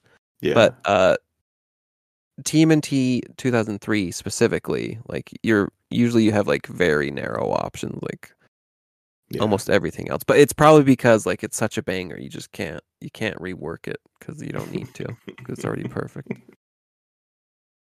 yeah it, i just every time uh i it's just hmm, i don't skip it you but just you like hate watch it. but i hate but i do hate watch it The, the uh, thing, I, Skip the thing I hate. the intro. You can't be on the podcast anymore. Yeah, yeah it's actually this is written in the Shame bylaws. Actually, i him in the literally did corner, such a big opening just to try to tell you set up the stage of how much i'm trying to respect this show let me have the one thing i really hate I gotta say, so you get through the the intro, the opening theme song. What I really Hmm. hate is before and after every commercial break, the Teenage Mutant Ninja Turtles. yeah See, I love that too too, like, really For me, that's like iconic childhood stuff. Like that makes me feel like I'm watching TV again. It's I love no, that stuff, that's too. fine. Like I don't Wouldn't you- mind. I don't mind a bumper that, you know, th- those are called bumpers. Like yeah. Dragon Ball is an iconic one. You know, like that's it. That's all it is. Or like a- another like fun one that people make fun of is like the Full Metal Alchemist one. Yeah. Uh, Full Metal Alchemist, Full Metal Alchemist. Like yeah. that's it. This is like five seconds of the theme song, but the loudest part of the theme song. Yeah, it's so much louder than what happens. Yeah. And there's usually like like Splinter breaking glass as well or something. Like it's impossibly loud. and it- it's it's so loud and then like they use it, it's like cut out animation from the from an ep like the first episode of like the turtles posing and then it like freeze frames on an, on at the end and it's like you can tell it's not animated for this and so it just looks weird especially blown up on a big tv because like remember this was you know this was back on analog tv it was 480 480p it's not meant to be blown up to 4k uh and so it just looks really really bad. It's, it's the worst part of the show like visually because it's so boring and loud. I mean, if it if there was actually commercials in between the two bumpers, I think they would be less annoying. yeah Uh, like i have some Yeah, wish space between them. But yeah, it's when you're Especially watching with it how and it's loud- just two of them in a row. Yeah. Yeah. yeah and it's and, and part of it, because yeah. because these are 22 minute episodes you know that were on tv like these were selling toys in those in those ad blocks Yeah, there's and- like four commercial breaks. yeah and it's like they, they It wasn't happen just so often It wasn't just toys; it was also sugary cereals. But Yeah. but it like it- they, Ultimate Muscle, Pop-Tarts? Viva Yeah. Pinata. Yeah. I mean, yeah they had to, Gotta you have know, my and pops. they all had to sing you know the star spangled banner Yep. like Yep. yeah, you know that, that is an evergreen for kids thing that I will always love. Um, but it it it happens so often in this show too that it's like it really you don't notice it. It- like you didn't notice it back then when you were younger, but like watching it now and kind of binging these episodes in a row, it really does kill momentum. Um, I, I do wish that Paramount would just I don't know put a guy on on removing them. Probably It would be nice, be yeah. keep them, keep them. I swear, like five years ago, I watched this whole series on YouTube, and I think it might still be on YouTube. Wink, wink. But I swear, like the first three seasons did not have that intro outro, and I, I remember it because when it started, I was like, "Oh man, this is annoying." But it, I was like halfway through the series at that Hmm. point. Yeah, they probably would have cut them out then. Whoever did the YouTube. Yeah. Uh, but yeah, that was. I just had to get that off my chest. Uh, that's my that's my big anchovy. My second big anchovy uh, is that this is. I, I teased on this earlier about how shows of this era were kind of kind of figuring out what kids liked about anime. Uh, this show, at least these early episodes, and probably this first season, are really experimenting with that and they're trying anime tropes but not really not really executing them correctly. Because another example of that would be like the teen titans show that was on cartoon network roughly around the same time it's a couple years after this. Um, but that show was heavily anime influenced and that one feels it feels more natural there than it does here. And i'm sure this show figures it out eventually or drops it entirely later um but it, just it's just really noticeable in especially in this first episode. Um and it it, it it is kind of jarring i mean for me because i i consume so much media so like i recognize a lot of these references. So it's like uh but I don't, I don't hate it. Like talking about it, I don't hate it. I just it is why it it it adds to the stuff that I don't like about this show. I'm trying to be very diplomatic, Spencer. I'm sorry. You're fine. no, I mean like I, I honestly like I don't know. I get, whatever it is that you're talking about works for me, but you know it's fine. Spencer's over here just keeping his receipts for when we get to the rise of the team. I, and that's fine. Shit on No, Rise as far I'm as I can. I'm not trying to. I'm not. I'm not. There's not ever going to be like a vindictive, like, oh, I'm going to get back at you when we come Just to making a I'm gonna list. give Yeah, you- so I'm gonna give dare you five years when we finally get to Rise. You just Yeah. made the list. Mm-hmm. No, you know, it's fine. You know, like I get it. But but I mean really, but that's I that's it, a point. I mean, since since we brought up Rise, like Rise is heavily anime influenced. Um, it's it's different though. Like that one went out the gate being anime influenced. this feels like they were trying to add anime influences to this show rather than the show being developed with them in mind. Well, I, I think like At you least also in have this to first like, episode. you have to factor in there's like a the difference there is like you know people who have like 20 years of Oh, loving yeah, yeah, yeah. anime Like, versus people- the people making- it was it was comparatively a newer thing and so- right right and, and that's and that's that uh, that's exactly what i'm talking about. It's people who the, the people who make shows now like rise understand those influences inside and out. Back then there you know it's a bunch of people who didn't know and we're just like what do the kids like? Let's add it. That's what i'm getting at. This, by the way, is a Dong Woo animation, which I think is Korean. It is korean yeah Yeah. So I think they might have also done Teen Titans, actually. But um, is the open hand spinning weapons thing an anime trope? Because I hate it. uh, i mean it, it it is in some Okay, I am not a fan.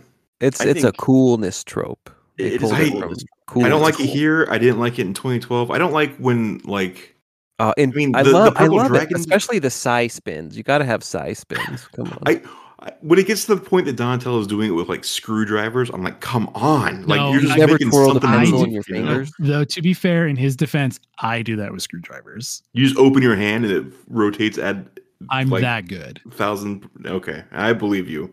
uh and I, you can't prove me wrong because we don't do this with our cameras on. So. yeah i'm doing it right now you just can't see it right, Uh, right. I can hear the Dong, whooshing. Dong, yeah, Dong Woo. Uh, by the way, uh, a lot of Warner Brothers cartoons. Uh, uh, Jackie Chan Adventures, Men in Black, the series, The Boondocks. Um, Yeah. uh, all, pretty much all the Ben Tens. Um, Batman Brave and the Bold, Freakazoid is on the list. Yu Gi Oh is on the list. Uh, so yeah, So we talked about the voice cast. I, I think generally they do a good job. The one that's sticking out to me right now is Wayne Grayson as Michelangelo. Like it, it kind of it's like uh, Cam Clark with Leonardo. Like he just sounds so much different later on versus now. And right now it sounds like he's doing a lot of like this kind of thing. Like instead of saying an O, he'll say like an EW. And Yeah, like, it's- very annoying to me. Uh, it's I- I very would much trying to be like the cool guy. Yeah, It's this voice the one that gets me 20 is minutes. when they're when they're chasing the one of the Mousers and he says, "These things are faster than they look." It's like, Yeah. "Ah, come on, man. yeah, Like, yeah, yes, yeah. he, he nails it. He nails it down. He he tamps that out later, but like these first couple episodes are are kind of Yeah. for that. and So, it's and it it kind of it kind of sucks and, and and i know i know he does change like i've seen you know same as it ever was i know he i know he drops you know the act later Hmm. um but it's like it's so heavy because also too like the you know we we talk about how this is the non-union show a lot of people do non-union shows because they're just getting into the business and so a lot of these a lot of these roles in this show were a lot of the actors first roles mhm. um, or or a lot of their earliest roles. Um, I think like Sam Riegel is one of them uh, for Donatello.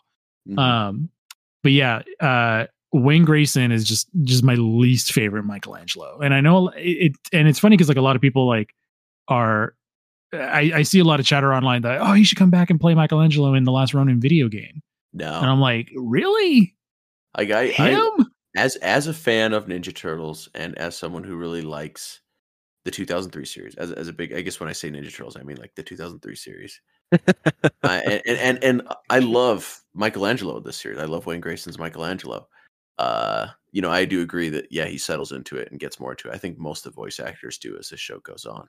yeah, Um, but uh, I, I don't think he should be the last one. okay, cool. yeah, I think uh, they should do a, a fresh cast completely. too. Yeah, I do too. Um, but I think because I think a couple of us were talking about it in the group chat too, like kind of the worst one here, and it's an unfortunate. And we talked about this with the '87 show. Is uh, Darren Dunstan as Splinter, uh, doing kind of the tropey, you know, wise Asian voice? yeah, just like yeah, the it's like, 1990 it's like movie. wispy. Yeah. Yeah, just that kind of wispy. Like I don't, I don't want to do it because I don't like it. Yeah. Um, Yeah, but Yeah. but that voice and uh I'm I'm sure there was no ill intent when they did this. You know, that was that's kind of how the business works. You get hired to play a character. Uh, you know, he he in his and in his defense, he's playing a rat man. You know, it, it's it's it's a gray area. Uh, I'm not Japanese, so I can't make this. You know, I can't be offended for anybody. Um, it just doesn't feel nice. And and Yeah, for we me, were it just feels very kind of kind of the same way you're talking about, like Mikey. It just always feels very like forced. It never feels. it- yeah it never feels natural and it's like uh i can't remember if you, i can't remember if cody if you said it but you were but i think somebody mentioned like uh it's different with jackie chan doing splinter because jackie chan is just talking Yeah, yeah, and like that it's just and like the accent it's comes a out natural, actual voice. He's just yeah like, and that's that's kind of the authenticness you get by hiring somebody of that culture or of that race I mean, Jackie Chan is, is actually, a, you know, technically be a Chinese accent that he has. Well, Yeah, like, right, me, it- it's right, not but like- also Splinter and Mutant from or what it is, it's just, like, Splinter and Mutant Mayhem isn't from Japan, voice. so like it's just like you can very much tell like this Splinter the, the same way Mikey, and I'm sure in the series maybe they again like settle into it. Mhm. But for me, there's always a part where it's like I'm doing a voice, and so it just Yeah. it never Yeah. gels in my brain. You yeah, can tell he is just he is Definitely. clenching those butt cheeks and just you know just that's the voice he's doing. It's it's way up here. Yeah, yeah. Yeah. Yeah. Uh, and it was funny because I I found like a little three minute behind the scenes video that I shared with the guys, and the video opens with Darren Dunstan uh, talking. And it isn't until like midway through the video he's like, "And "I'm the voice of Splinter," and he doesn't sound excited to say it. Uh, he doesn't. He doesn't sound watch this. I excited to to admit back. that. Yeah. Uh, but he also like this guy looks like he's uh, like he looks like every like skater high school guy like I was in school with, like just with with the spiky gelled hair and like the no fear ringed t-shirt. Like I'm sure he was wearing puka shells too. and listening to um, Blink 182. And listening to Blink 182, which which is hilarious because he's like 10 years older than me. Um but it's just it, it- it's just funny that he looks exactly like guys I went to high school with. Um and, and guys I went to high school with in 2003 and he was 10 years older than me. Um so it's it, it when you see that and then you're like this is the voice he's doing for Splinter. It's just it's just really icky and I don't like it. I, that's one of the things I really do genuinely not like about this show. Yeah, Mako was definitely a massive improvement for the 2007 movie. Yeah. Yeah, the, he was was- amazing. like yeah like mako's mako is a perfect splinter um hoon lee from the 2012 series is a is a perfect splinter Yeah, I would say he's like the best. The Yeah. best one. He's got that nice deep kind of what Peter Renaday was doing the first couple seasons. Nice yeah and, and it's like and it comes naturally out of hoon lee so it's like yeah, like that's just like that's a natural voice. that's so his like, voice and yeah, it's like, like, that's what you get when you hire voice actors that you want like that you that you're trying to replicate the voice of and so it's like that's why it feels better Yeah. yeah. Though I will say one thing, like I came into this fully expecting to hate it, mostly because I wanted to tease Spencer as much as possible about it, and Jay, if you guys know Team T 1987 on Instagram. Um, but I actually like it didn't like all the voices didn't bother me as much as I thought they were going to. I don't, I don't know what changed. S- Part of it also like I don't know about you guys. When I watch a show with a purpose, like for the podcast, it instantly becomes more enjoyable because I have like Yeah. a reasoning for it. Yeah. But, yeah i mean yeah that's that's why like i enjoyed mirage so much because it wasn't just i was reading it i was reading it and researching it like Mhm. and that's that's why i'm going into this show that's that's why i specifically held off rewatching this show until now uh because i really wanted to have that uh that drive to really dive into each episode and dig into this stuff um and yeah uh, one more thing about the voice actors, and I'm I'm going to talk about this a lot because it comes up a lot in this show.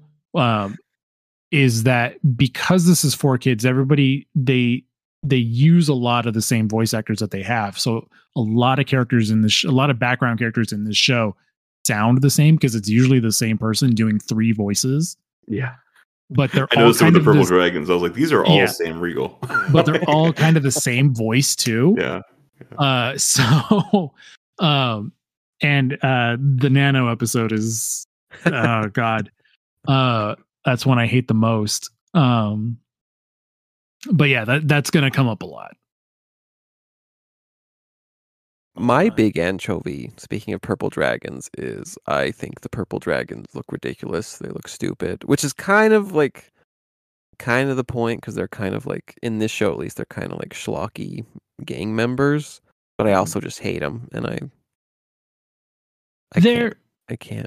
I th- I think it's like only really Johnny looks dumb with his with his like flat top mullet.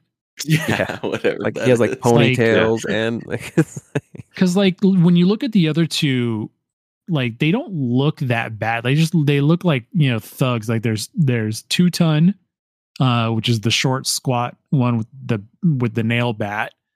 Uh, there's Sunny who like has like armor on, so he all he kind of looks cool.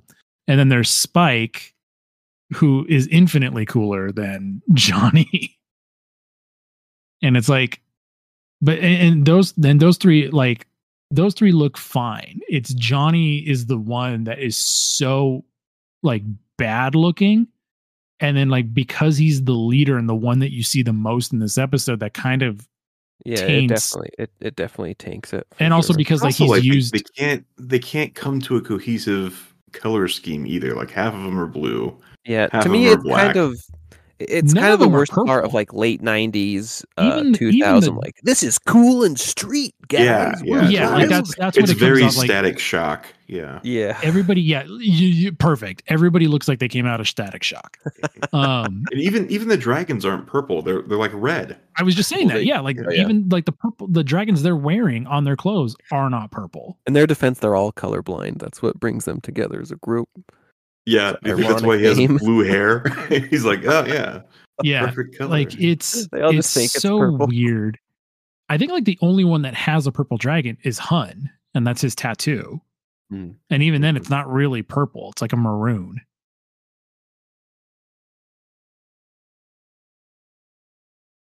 Yeah, But yeah, I don't- purple. Purple family. I I get Bush, that these purple purple. I I get what they're going with these purple dragons. It, it they're my least favorite of the purple dragons. They do have a much larger role in this though than they did in the original series. I was I was thinking about that earlier. Like they really only show up in Mirage Comics in like the first Yeah, first three pages. Yeah, Mm. and I think I think that's because like they had to give they could they couldn't have the turtles fighting the foot every week because then you have the problem that uh the 87 series ran into is that they just stop being a threat if they Mhm. get beat every week. So you, Yeah. you have to you have to save the foot for the big episodes. Yeah. All right. Anything else for episode one? We're gonna move to episode two. Yeah, I, I actually Man, don't have it's- any anchovies for it. Yeah, for oh wow, one. big surprise. Yeah. but episode two, a better mousetrap, I actually have a couple. Okay. Let's hear 'em. Um, so one, as I've gotten older, like I've definitely come to prefer when Donatello doesn't make like super advanced gadgets, That's one of mine. Uh, That's one like of like making the giant sewer sled. Like I kind of prefer when he's just kind of smart and techie. You know, maybe he can mentor under a super smart person, like in the IDW series, and start like being able to start really building tech and building off of that. Or uh, like from Dr. learning from Queez. Yeah. Dr. Queez. Yeah, yeah. But but when it comes to him just like straight up just being able to build like hover technology, yeah. it's like this is it's just too much. Uh, Yeah, it also like- like, it should look like it's made out of trash at least. No, I don't think so. I, I don't they're they're in a sewer and they're like cobbling scraps together. Like his stuff if should never can- look professional. if It he can make a thing crap. that can if he can make a thing that can hover, he can work a welding torch and, and Uh, be what is he able like to make at a foundry, like melting Wait, down and no, he's going to casting the- iron? Come on, He could after hours. Yeah, heck yeah. he has a smelter. What are we doing here? Well, I mean, we saw that's how, into- that's how he made uh the party or that's how he made the turtle van in the 87. Remember? He He snuck can into make- he snuck into Baxter's lab. He he can make sheet like he can do good work with sheet metal. If he can Like, make how much time does he have on his hands? Like, he's Like, not doing any ninja he's battles. got- he's he's He's got all that shooting everything in making cars. Metroid time, man. Yeah, he's, he's not he's not gainfully employed. He's got all Yeah. the time in the world to do stuff. This No, does I'm pretty Um, sure it would take months, just pure work, to make a, a turtle van or a, a freaking hover sled thing. Yeah, the hover And- sled and- thing. and and to kind of to kind of Spencer's point, like I I I agree. Like the older I get, the more I like it when Donatello's not like it, in eighty seven. grounded. In eighty seven, yeah, in eighty seven and like Rise, it works because those shows are so fantastical. But then it's like 2012, I think, did it best because like everything is kind of made out of trash in the sewer. But like yeah. or or it's like reverse engineered and that's where i like is when when donatello like reverse engineers stuff and i know he does that with the battle shell because it's like it's the van that they get in the first episode Mhm. Uh-huh. um Yeah, like But, like- retrofitting stuff, I think is cool. But there, yeah like there's definitely rever- reverse engineering like- stuff is is is where i like donatello to go but then it's like to cody's point where does the sewer sled come from Yeah. Yeah. It, well, I mean, from you, you'll later see them like hang, like especially like in the Garbage Man episode, like you see they go to a scrapyard to like the the junkyard, and you know they can pick stuff up there. Yeah, I mean, and they they do that in Rise too. Like they Yeah. like they they establish where Donatello gets his stuff, and that and that's fine. I like that. It's like, but to Cody's point, like it looks a little too professional too. Uh, I mean, I'm fine with it looking professional because he's he's smart enough to to build that he should be smart enough to do decent metal work. I think it's, but I guess I guess it's like, that's it's like kind it's of like what I don't. It's all like he's he's like a Yeah. professional like car designer at that yeah, point. like that's that's kind of why I don't like the battle shell at all. Uh, uh, like it it's it doesn't feel like a turtles car. Like it's not like other than being green, like nothing about it is like very turtle esque. Well, that's because like it's actually covert. I Like, mean, you know, it- it- was- Hey, It's not a giant it Ghost though? sub- It's not a giant subway car with Well, it's- monster what are we truck talking wheels. It's covert? covert Donnie as doesn't a- know as how to armored drive. Yeah, like Donnie it's was chipping and bumping into every car possible. like it's yeah. yeah, like How does he? How does he? How can he make a, a, a hover car, but he doesn't know how to drive? Explain that. Anyway, my like, Yeah. what's he's figuring it out. Hover, hover, hover driving is different. You're driving in three directions, right? Yeah. Yeah, I definitely, I definitely think that the Donatello Tech thing happens because you need to have toys, and so they need Yeah. to have Oh, someone who builds the toys. For sure, yeah. Yeah. And he's like the And- easiest one, and Yeah, and plus, like For- he's like you have to hit that like trope at that point. Yeah. Yeah. For me, And then and it's it- like it, it's it's soon when he's gonna find like the crystal that like he works in everything, isn't it? He doesn't use it for everything. Not just a few everything, but yeah, like he- yeah, he, he just it's a couple things, but not not a whole lot. for me, it like I, I kind of had a hard time like getting into this, and stuff like this hover car is exemplary of it. But like, this is still a kids show, so there's a mm-hmm. lot of times when it's just like stuff is just drawn out just to kind of fill time and or sell toys. Yeah. and like the hover truck thing is part of that or like every time like when they jump on the subway it's like we have to watch each individual person jump on i'm like just all of you jump like like i mean this is these three episodes are a single issue of the of the comic you know like it's just kind of stretched out And- and Yeah. i had a hard time getting into it because of that i think it builds uh, into watch its anime. continuity enough You'd You know, love I- anime. yeah, I would love anime, definitely. Yeah, but there was there were certain parts when I was watching this, I'm like, get to the point, and like episode two, especially, like it starts out with us learning that they will meet April, and it's 20 minutes into a 22 minute episode where they finally meet April. It's like, Yeah, geez, it's- Louise. it, fe- it feels weird so far because like all three of these episodes have like essentially a frontispiece. Mhm. I think I think most episodes of the show do. Oh, they do. Oh Yeah. man. Yeah, Yeah. no, they all So do. it's like they all have a stinger, yeah, kind of thing Mhm. at the beginning. I and and so Kinda like cold yeah, like I don't yeah. I don't like that. Like like It- to Keith's point, like it, I like it- that. That's kind of like Tales of the TMNT stuff. I I actually dig that.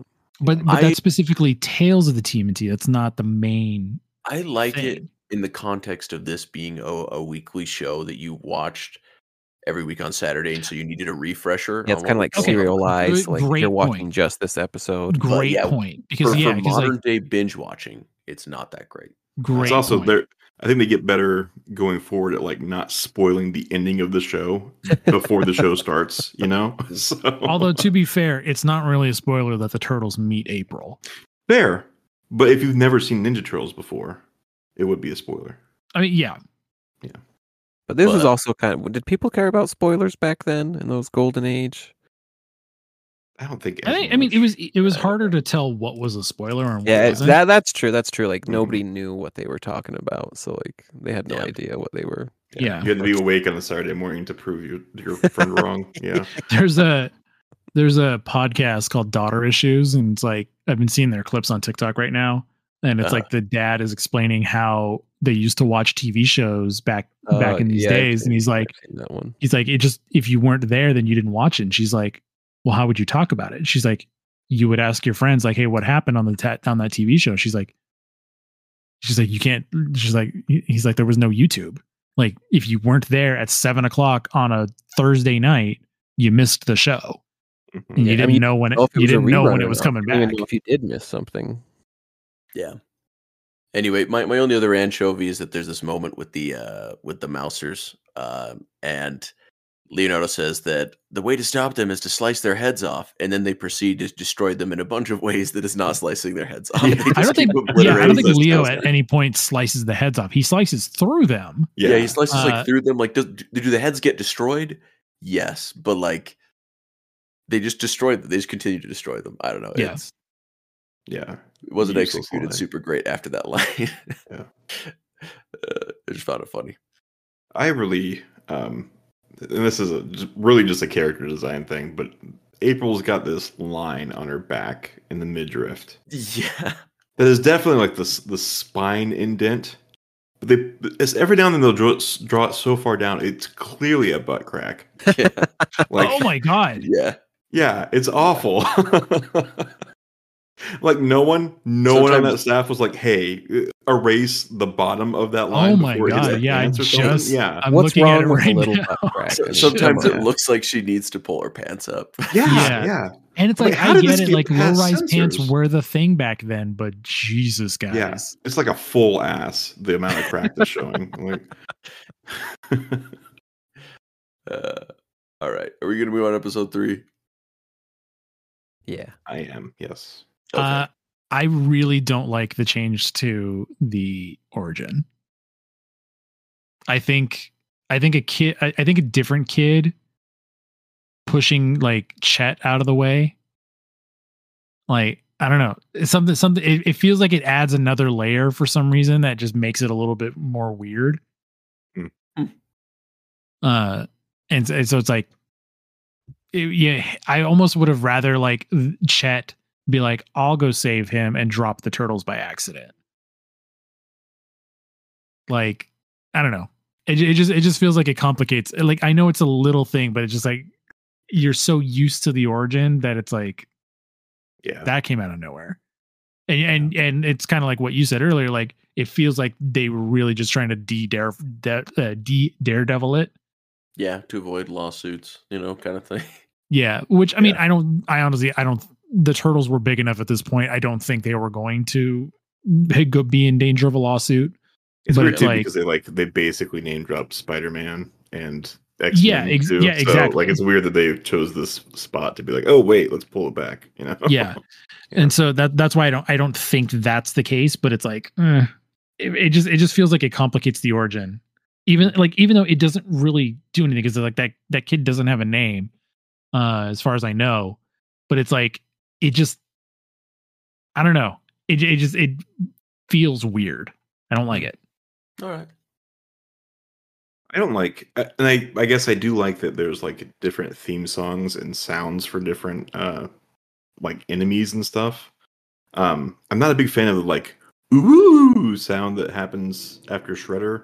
Okay, Oh, the, so like, uh, uh, like, so like a I thing. so it's it's uh which I love Spen- that. by the way. Spencer, I'll, I'll I'll send you a copy of the sound so you can insert it here, so everyone knows what we're talking about.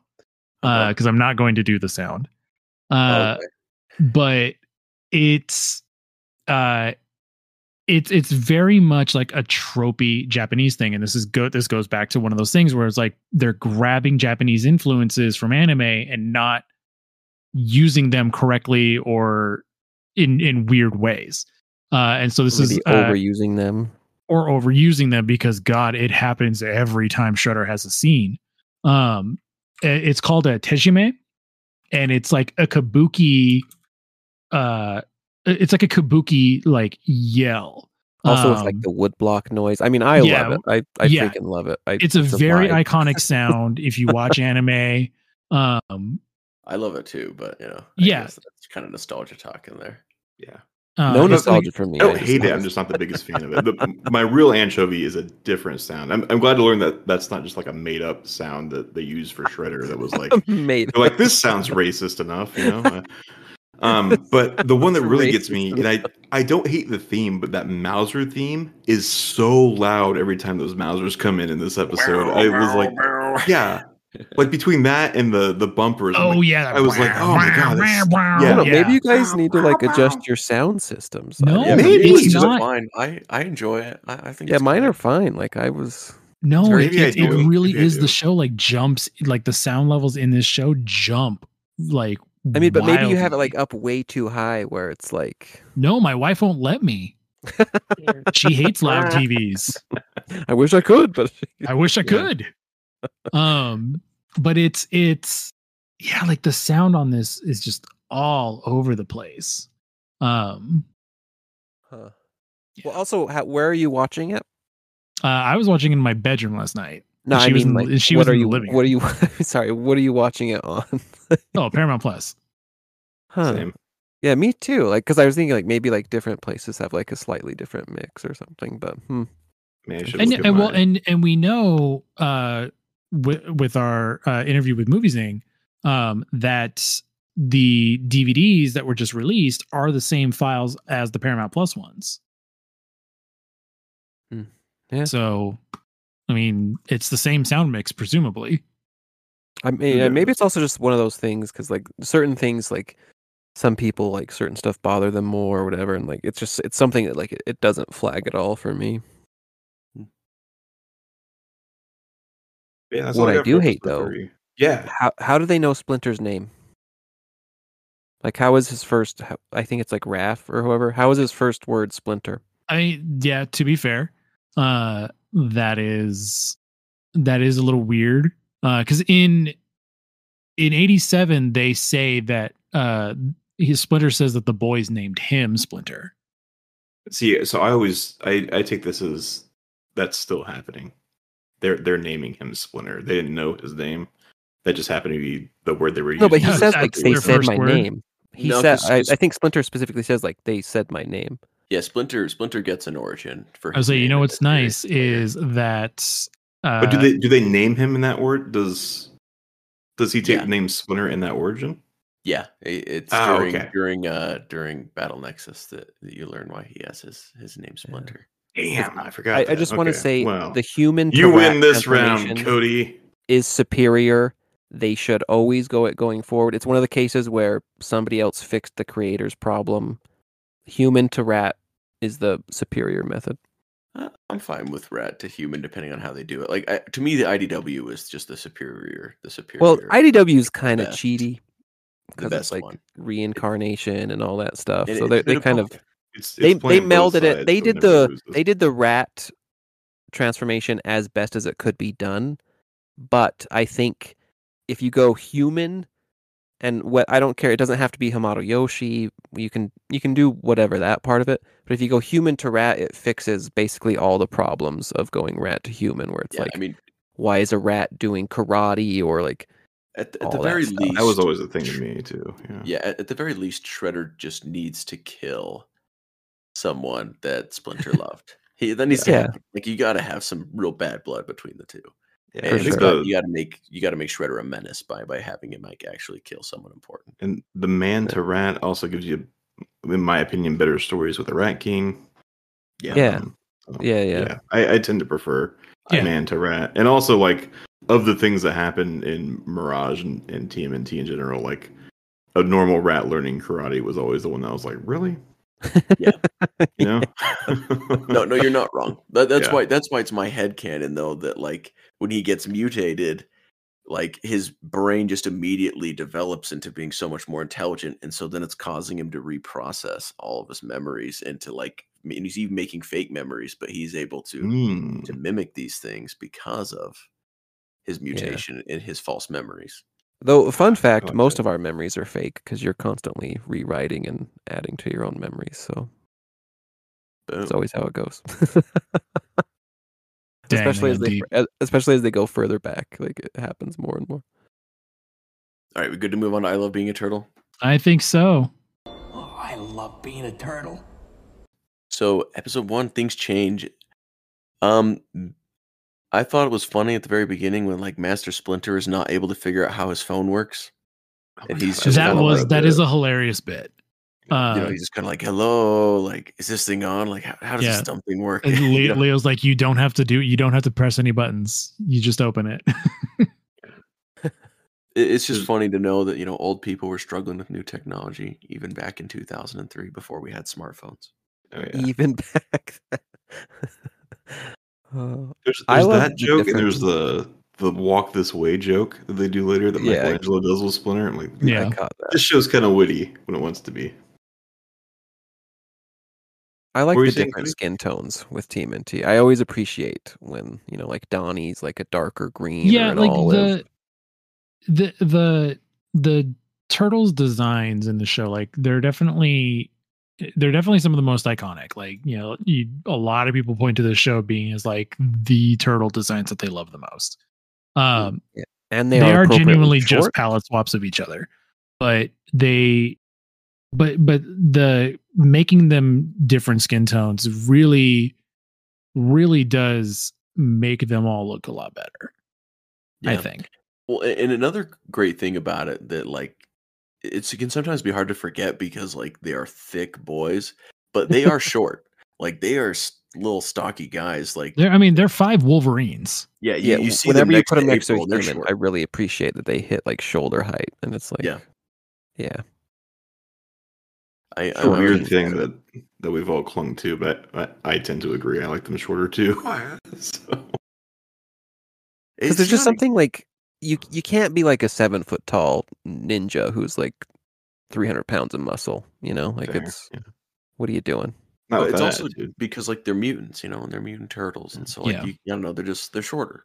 Mhm. And they're, they're not just palette swaps because uh, Don and Mike have different pupils than Raph and Leo, well none of them have pupils or different eyes, I guess, eye shapes. okay but Eye that's sockets Don, is Don and going Mike's for. are more round, and Leo and uh, Raph's are more narrow. okay More if i didn't know that until now Yeah, I didn't know that either. That's news to me. Yeah. Now you know. But all I don't mind. I. I don't mind that they all look the same. Yeah, Um, I, I like the- either. the only and, and like the only difference is like leo has his uh his shoulder strap which doesn't connect to his belt it's really weird i hate it it should have been my anchovy uh but like i i like that he has it i wish donatello had one because donatello should always have one too but it Mm, it- it's weird that it doesn't connect to his belt. I do like that Donatello in the first episode at least has like a bag he carries with his gear in it. Yeah, he uses that Uh, a lot. It's a it's and a I- good addition. In my Yeah, I wish I wish that he had it in more episodes.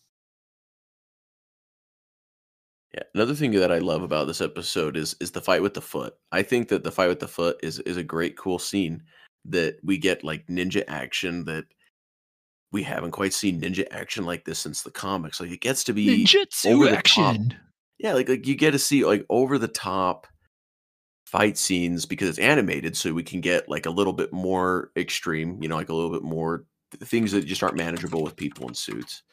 Uh, you know, like you, you've got like Raphael like telling him nice dragging punch, you know, and he's like just dodging all their their hits and Yeah. punches. You know, you've got Leonardo like running on the wall, uh, you know, as he's fighting these foot ninjas. Like it's just really cool, and it's I don't know, it, it's the coolest action scenes in my opinion. Like some of the coolest fighting we've seen since the comics. Like it's it's on on screen. It's in my opinion the best fights we've gotten so far. It's yeah, it is why like animation. I think is always the way to go. Yeah, it's really well animated in my opinion. Like, I mean, it's characters stay on model. Like, there's action, there's flipping and stuff, but it's never like way out there or anything. I I think it's really well animated. Mm-hmm. Or yeah, where you like sudden like derp frames because they're just like yeah, Yeah, slap it in there. exactly. Yeah, it's well choreographed too. Like the whole fight with Leo on the kind of the upper part of the building, fighting those two or three different foot soldiers. Really yeah, cool and he's stuff. got like he's got one sword, you know, on this side blocking stuff and fighting. He's he's using his other sword on the other side to block the other guy at the same and there's time. sparks coming off of it too as they're like Yeah. grinding on each other. It's so good. it it looks cool. Um, and and on top of all that, like talking about it, you know, being action like it was in the comic books. In my opinion, this like adapts the comics really well while telling a new story and trying to build on, uh, you know, make something that's building up to to something bigger at the same time. Granted, I prefer when Stockman is more independent. You know, if he does end up being subjugated under someone. I, I like the more like IDW route with him definitely, but it's it's cool that they're building like it's building up. It's telling that story and adapting the comic while putting a new spin on it and and kind of twisting things a little bit to to adapt it for a TV series that's trying to build to to a bigger story. Yeah. All right, ready for episode two? Yeah, I, I loved because I was like, okay, we're not in the 87 series anymore. They're not going to just sit around until the TV comes on the news and advances the plot. And then that's exactly what happens in this episode. I was like, glorious nostalgia. We can't get away from it. it's such a good trope. it, it is an It easy just brought trope. back warm there's also, like, memories for me. What other way are they going to learn about things? Yeah, Like, true. They kind of have a problem. It's not like they can. I mean, it's not like they could really get on the internet. I mean, they could, but like not not quite the same. You know, I mean, Donnie could make the internet. Donnie Right. could make the internet. 2003 I- internet. Oh, man. I do like the the sewer layer, um, and uh, how it's kind of like just this one big room. Uh, yeah, and it, it there's does like a feel like a little room- believable sewer function room. Well, it doesn't for another reason uh that we'll find out later. Um but it is but it is cool and it, and it, it, it I like that it's multi-layered. Um and we and we see that like cuz the rise sewer layer takes a lot of cues from this. Yeah, for sure. So Rise in general takes a lot of cues from this, but like even this, it's cool to see this early in the show that they're like they're already thinking ahead, like just in the design of the layer. Like it's more than just a sewer room. Like Yeah. we'll find out later, there's more to it. So cool to see. yeah, there's that, but like this generally. I I do like you. You see different parts of the sewer that are very much a sewer instead of just like, oh, it's a Mhm. pipe. It's a long pipe. I was I thought it was funny cuz like uh it was it was in this episode when they're chasing the mouser, right? And then it uh chews through the sewer main. Mm-hmm. Yeah. I, yeah. and then I was I was just, just thinking to myself that like somebody in like the water department would notice this, Yeah, Oh, yeah, thousand percent. Because that would like, that would especially for some how often it happens in TMNT shows. I was like, somebody in water and sewer would definitely notice. like this is going. breaking all the pipes in our Who keeps sewer? breaking all the pipes? or like you know like giant like underground earthquakes. Like it would. It, Yeah. It'd be a big deal. generally. Yeah. What are all these robots doing underground? Ah, not my department. Yeah. I do Uh, like that the sewer water is brown. So like you get a really good indication that this is a filthy, terrible sewer. Yeah, that's true. And then, well, in their layer though, it's blue, so that's nice, clear drinking water. Yeah. Right? I guess they, you know, they arranged it so they're not like Yeah. it goes through a filter as it goes in there. Yeah. Yeah. yeah. We we also get like ninja training that like actually looks like ninja training and feels like ninja training. Where It doesn't feel like ninja training, but it does feel like martial arts well, training. martial arts training. Well, yeah, Yeah. that, that's what I mean. You know, like like we actually get like actual like martial arts training going on. You know, it's not just kind of sitting and meditating all the time. yeah. Uh, we're like go go do a bunch of backflips. It'll Yeah. yeah. uh, you know, it Along feels- with that, uh, go ahead. It was just it just feels like I don't know, it's just cool. I I guess you know. I guess that's my, my big thing about the 2003 series is that it's just cool, man. It's just cool. I and Mike alluded to this earlier, but the fact that they have those like climbing claws and, and they use shuriken spike. and stuff. Yeah, Yeah. I I love that stuff. It's it's so cool to see them use other equipment to be yeah like it feels really cool that they're not limited to just like their static weapons Mhm, mhm. like it feels more organic that like splinter would train them in using a bunch of stuff so Yeah. Speaking of the spikes, I like that like and this where like the the show showed its like continuity behind or beyond what it really would need to. Because like they climb the wall with the spikes, they keep them on, and like normally you're like, oh, that's dumb. They're still using the spikes, and like the next frame they're gone or whatever. But they they very much have them until later scenes. They're talking about them, like poking each other, and then there's a moment where they take them off deliberately and put them away. I thought that was like really incredible, like that level of continuity where they're like, hey guys, they have the spikes on. I do think it's funny that they just tuck it into their belts.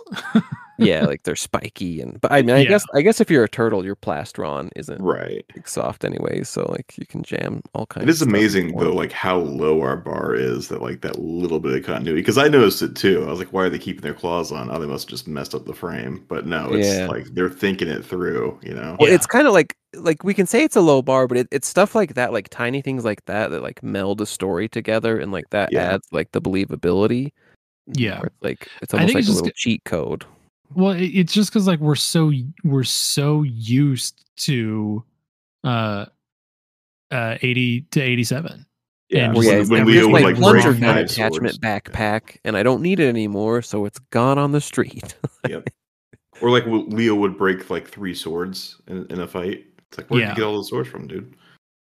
Donnie's forge.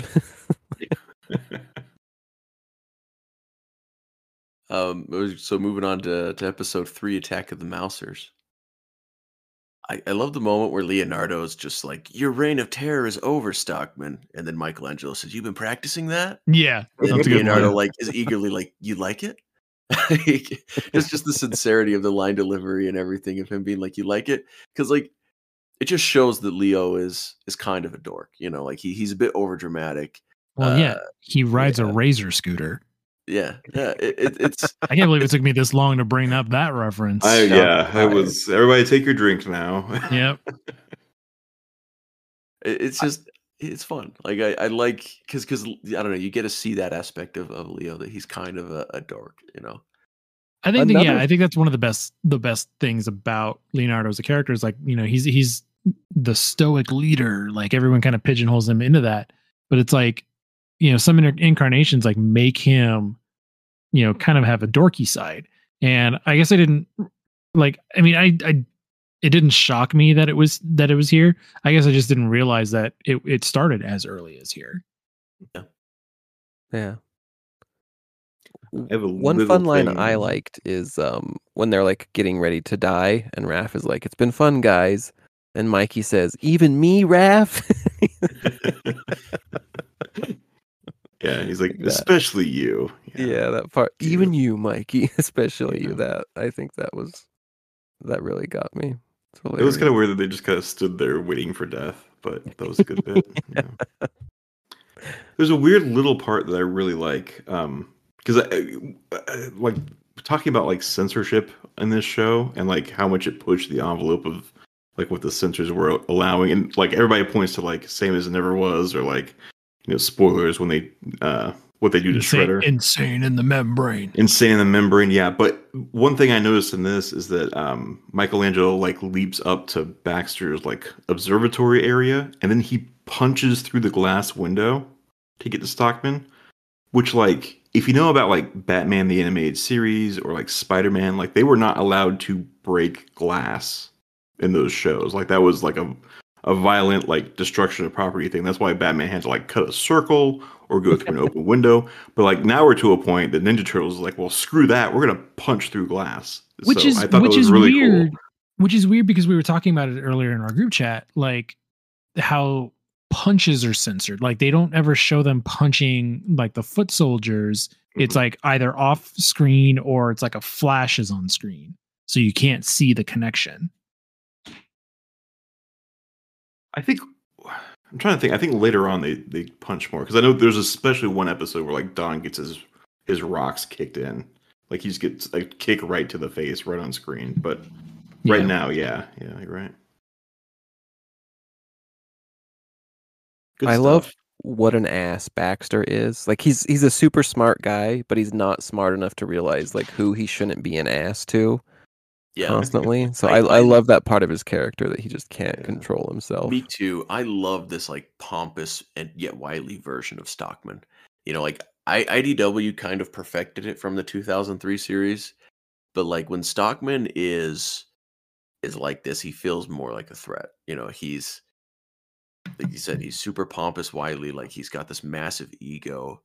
Um, He's just but very he's not unhinged. incompetent. Yeah, Yeah, because like right now, my favorite version of Baxter Stockman of all time is Tyler Perry. And So Okay. this is definitely, you know, I'm just kidding. That's not my favorite version. I was about to say Uh, he's like, he barely did anything in that movie. Come on, man. I like how he got Uh, dragged away after saying three. But no, but I'm really excited to see to see this one because like you have talked about this one um a lot. So I want to. I, I- I'm excited to see where he goes from here. Yeah, like he, he's a character you love to hate. Like he gets really annoying in a good way, in a way that a villain should be annoying. Cool. Uh, yeah. He's kind I, of uh, like 2012 Baxter, but actually like dangerous. Exactly. Like, that, that's kind of my issue with like 2012 Baxters. He's kind of just a joke. Like, but like this Stockman, like I just like I love it when Stockman is not kind of like pathetic and like a pathetic joke. Like he's got he's got more meat to him. Hmm. Uh, he can be a threat sometimes.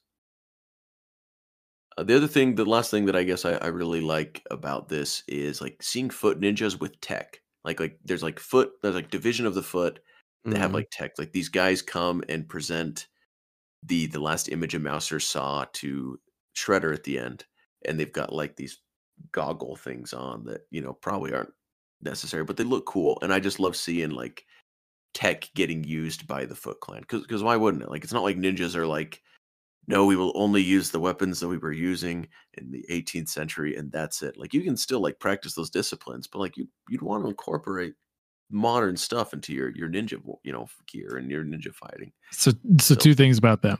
One, I like Foot Tech Ninja. I, I I know this isn't like that wasn't a Foot Tech Ninja, but I just Yeah. like I like Foot Tech Ninja. Like that just rolls off the tongue very very nice. It's got a good mouthfeel. Mhm. Uh, two, I thought it was hilarious that uh he's he's like I'm going to present to you the last image that they saw, and he like looks at the floor, and I thought it was going to be like a hologram that came out of the thing he was wearing. Yeah, and then he just like pulls out a remote and like like a screen comes out of like the wall or it's not even it's it, it doesn't come out of the wall it comes out of like the support beam because like shredder's shredder's like shredder's like xanatos from gargoyles like he has this giant skyscraper in new york with his logo on it and it's like got this japanese like building on top of it and so shredder's like office like where he is is like themed to like this Japanese b- house. Um, so it's like all like wooden and like paper walls and stuff. And so like the support beams are like all wooden, and so it's just funny to see this like you know just this white screen slide out of it. Yeah. And that's what he projects like the image that the mouser saw on it. Uh, So that is everything we had for the first three episodes of the 2003 series. Uh, you know, ladies and gentlemen, we are off to the races. Uh, Strong start. Yeah, you know, yeah, really just a gra- just a strong start to this. I'm really excited to see where it goes. Like I've been saying, uh, and so yeah, yeah, it's Uh, it's definitely still my. I'm still enjoying it just as much as I did day one. It, it's a lot of fun. good. All right, Keith, take us into the news. This is April O'Neil of Channel 6.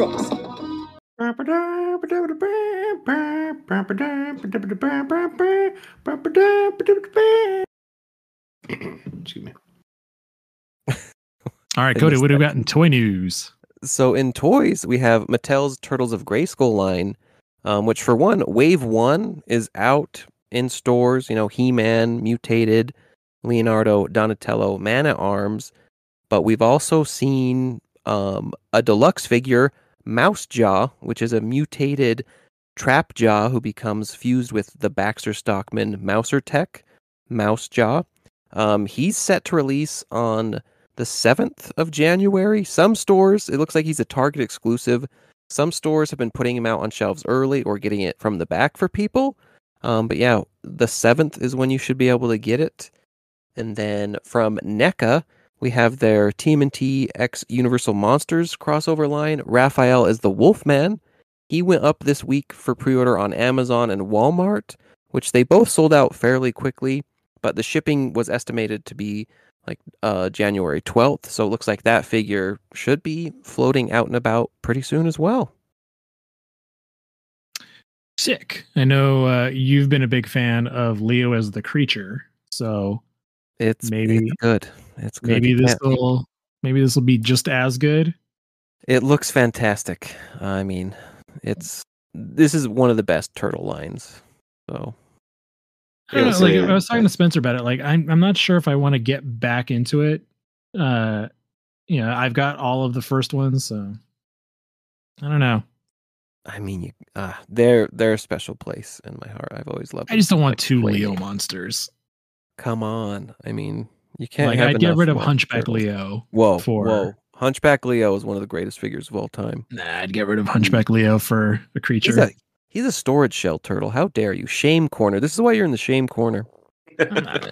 Well, I don't I even gotta think say, that- uh, the the Turtles a Grayskull crossover. Mouse Jaw looks awesome. Although I'm thinking about it now, and why did why did they not just call him Mouse Trap?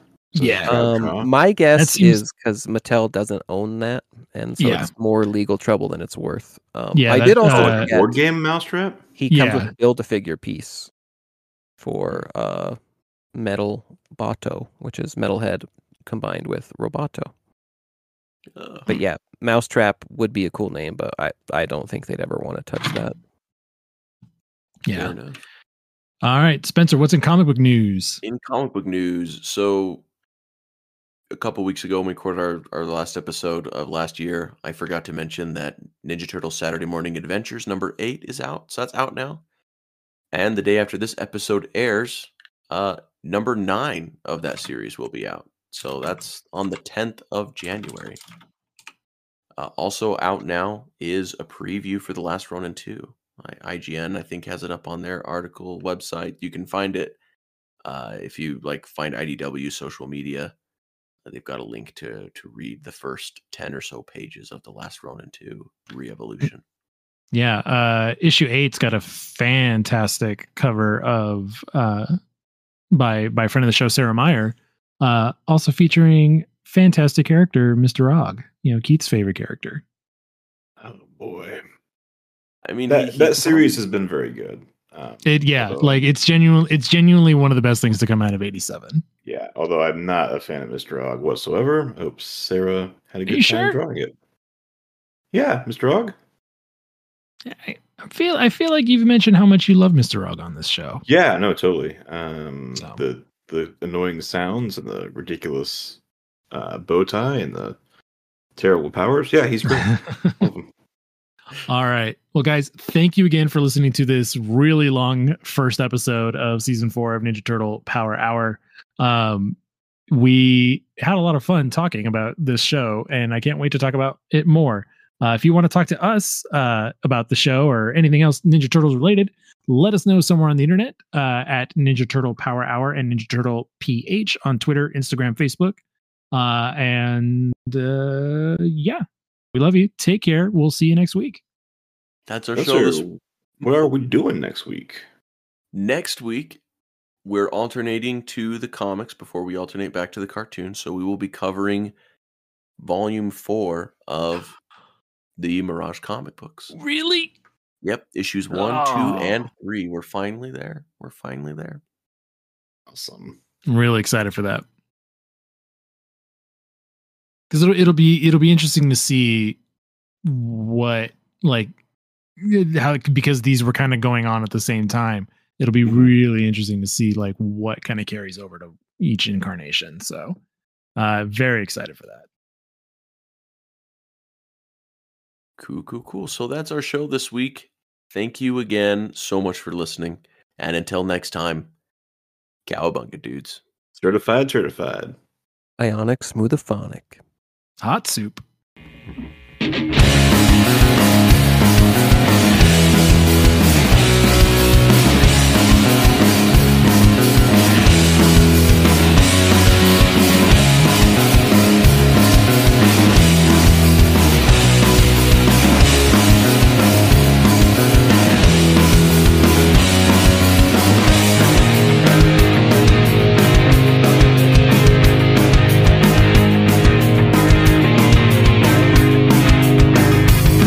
Is it? Does he have his um his tentacles?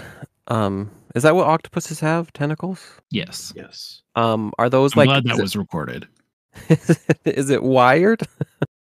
Uh, on the figure, yes, the, they're, these ones are wired, which is that's why I was so interested in it because like m- the comic book Doc Ock that I got last year, um, didn't have wired tentacles, so I like had to custom uh make wired ones, and they're fine. I just made them a little too long. Is that with like it's like um like little lights or it's like kind of like yeah, some people the were using lights. thing? Yeah, some people were using um like those little LED lamps. Um I used um like their mechanics mirrors. They're on like bendy like, Mm. you know, lines. Um thing was I made them a little too long, which I like it. It looks really cool. Um but they're also like a lot harder to pose. Yeah, I imagine. Um Are, are the official ones just like where they do like the like the Yeah, rubbery plastic and like the bendy wire inside? It's not even uh these one the the ones on this Ock are. Um and then the one on the Spider-Man cartoon show that came with like Aunt May, those ones are bendy plastic, but Mm. the original one that I had um wasn't. That one was just like hard plastic but like pre-posed. Oh, yeah, that's that's hard. Yeah, so that's why a lot of people were like, we'll just customize our own. And then the cartoon one that came out, um, they said you could take those tentacles and put them on the comic book Doc Ock. And I was like, well, shit, if I had known that, I wouldn't have dremeled out these holes for mine. Um, Oh man. but I mean, this is fine. Like I like I like the movie costume. I just don't care for the the head, so I just put the comic book head on it. It's a little big, but if you get him in the right pose, you can't even tell. Yeah, it's all just angles. Yeah, it's all angles. So that angle, I didn't didn't I send it to you? Um, Oh no, I sent it to Eric. Hang on. yeah, here in one second for me. So anyway, I hate Cody. Yeah, really. Mm, yeah. Jerk. Late. He's the worst fourth guy we've ever brought onto the podcast. Late, late again. All he Late does is again. complain. hmm hmm Uh, I heard he eats babies. I heard he does too. Yeah. Who eats babies? Oh no, Oh, no. hey, Cody, you're back. Hi, how are you? yeah, welcome back. You don't We know how many talking about babies you. I've ate or not ate. Hmm. That's the mean- tune head. Uh, I don't think it looks bad. Yeah, like like from straight on, it, it's a, it's a it's like eh, but then like when in that angle in the second shot, it's like oh okay, Honestly, the only weird thing is it looks like his glasses are like upside down or something. yeah. So if for some reason it's these ones, it, it, they're not upside down. It's just for some reason like they got they're just um wonky. These ones are actually upside down. That's the head it actually came with. I like how you have it. Why? Were they put on upside down, or you? yeah, they're glued, or- they're glued on upside down. I was like, why do you have a picture ready of them upside down? Um, yikes. that's, guys. that's very unfortunate. right? um, Especially because he's like supposed to be like such a smart guy, but it makes him look like such a it's it's so wonky. Yeah. That's hilarious. Um, let's see. Okay, so do we have any news tonight? There's like a smidgen of toy news. news, comic news. Preview for LR2 out, huh? Yeah, the Hmm. last Ronin two has a has a preview that was printed off an article. I thought maybe you guys had already seen it, so I didn't send. it Oh the no. No. Yeah, it's like the first like ten or so pages. Hmm. Interesting. I I mean, I, I've seen like. Tom Waltz posting like stuff every now and then. Yeah, but I yeah, but I'm like specifically not reading it because I don't want to get you know. No, fair enough. I mean, I- I, I- just I, am just lazy. I know it got just- pushed back, like I because I went to my comic book store and I had several months worth of issues. You could see like on the backs of I think it was Saturday Morning Adventures. Like it went from like coming in November, coming in December, coming in February. I mean, would it be a Turtles comic, especially the the last Ronin comic, if it wasn't pushed back. Yeah, That's, True, yeah. that's the thing is the, the original Mirage comics would always get off schedule and be If it's not late, it's not Mirage, right? Yeah. Yep. Right. Where's the preview at? Let's see. I'll read this baby. Cuz I think generally I think spoilers um enhance the story. I mean, it's not it's not really a spoiler because it's just the first eleven pages. Like you know, I'll pick up the comic book and, and read them again in a month when it comes out. You know, over a month in two months, pretty much. Still, I don't know why I thought this said moose jaw. but It's uh, mouse jaw. man, have you guys have any of you guys been like reading the current Birds of Prey book from DC? No. Mm-mm. No. When it when it comes out like uh, in a trade paperback or whatever, gets a high recommendation from me. It is really good. I was very surprised by it. It's got like great art and then like cool colors and stuff like that. And also, so like at first I was like super dubious about it because it doesn't have like Oracle, like it doesn't have Barbara Gordon in it at all. Like it's Black Canary is like the only bird of prey actually in the story. And then they like bring in like Big Barda and and Zealot on the team and uh Cassandra Cain and and uh Harley Quinn, you know, so I'm kind of like, "Ah, I don't know. Is this but like they're doing an extraction mission on to to to steal someone like that's been brought to Themyscira. And so they have to like fight Amazons and stuff like that and and get get this girl off this island. It's actually really good. but I was really It surprised. goes- it. It goes into the list of comics that I will someday read. Those things that I will someday do. It, it, it is worth reading. That's all I'm saying. It, it's really cool because like so this character Zealot or Zealot, however you want to say it, uh, she's like a one of those like Wildstorm characters. Um, but she like does this whole ritual or whatever that makes it so that like while she's on the island, like she will not kill anyone. Like it's impossible for her to kill people. So she is like cutting people up and like doing things that would kill them, but then they just like don't die because like of this magic thing she does. But it sounds kind of like cool. worse than dying. Uh, Yeah, I mean, except for it doesn't. I don't know. It doesn't seem like they're like screaming in pain. They'll just be like, "I'm not dead," kind of thing. Like when when they don't die. But you know, it- like they, they get better. You know, they they got better. Uh, after after like a, a moment. But it's actually like I said. It, it I was I'm really surprised at how good a comic it is. Great action. Uh, granted, like it, the the end of the story hasn't happened yet, but it seems like it's getting close to a conclusion Mm. uh, in the issue that I just read. It might have concluded currently because I'm an issue behind because DC Universe Infinite keeps things an issue behind. So it might have already concluded, but it might just be a six issue story. Well, you not you know what's not uh coming to an end? Ninja Turtles? Ninja Turtles. I don't think I don't think I think it's gonna push past 150.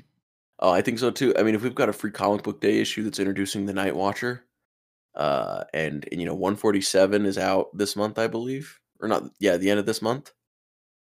Um, so that means that you know, March is uh 48, April is 49, and that would mean May is 50.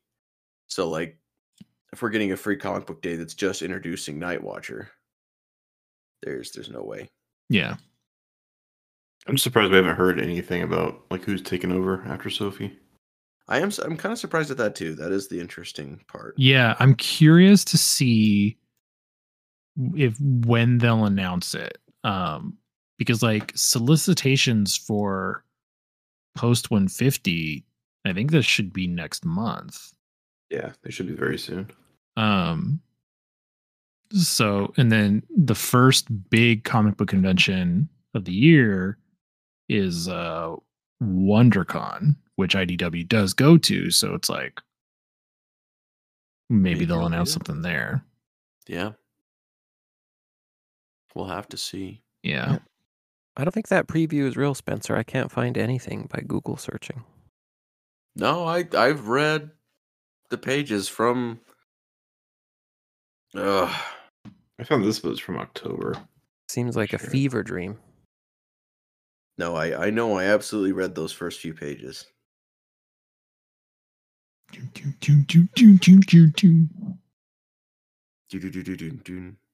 I got the I got the 2003 song stuck in my head. Look, that jingle's fire. All right, you can you can deny it all you I want, like but the I actual l- jingle melody. Yeah, that doon doon doon doon doon doon doon doon like that. I like.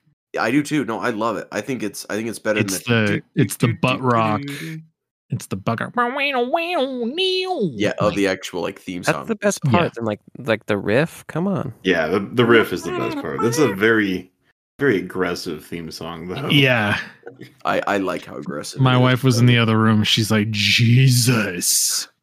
I remember like when it was on because I I was in high school. I was like, I don't want anyone to know I watched this show based entirely on the theme song, but like the rest of it was so good. Like, Yeah. yeah. And I don't think it's a terrible theme song. It's a little all over the place. Like when Casey Jones shows up and it goes all like spooky sound. It's like, what the hell are you doing? Yeah. Yeah. I, I don't know. Honestly, it's a banger. It does make me wonder why I didn't watch it originally. Hmm. It makes me remember why I stopped watching it originally. It's that it's the weird thing where it's like we're getting back into a point of history where like you were 100% conscious for cuz like when when you think of memories when you're like 10, it's like I like that it gets hazier and hazier the further back you go. Yeah. But I was like 17, 18 and so Mhm. it's like like I was an active like you know thinking person by then and I was still into TMNT like I had the toys forever. But how Um, early did you have to wake up to watch the cartoon? You know, I mean, at that age. I think it know? was I think it was a ten o'clock cartoon for me.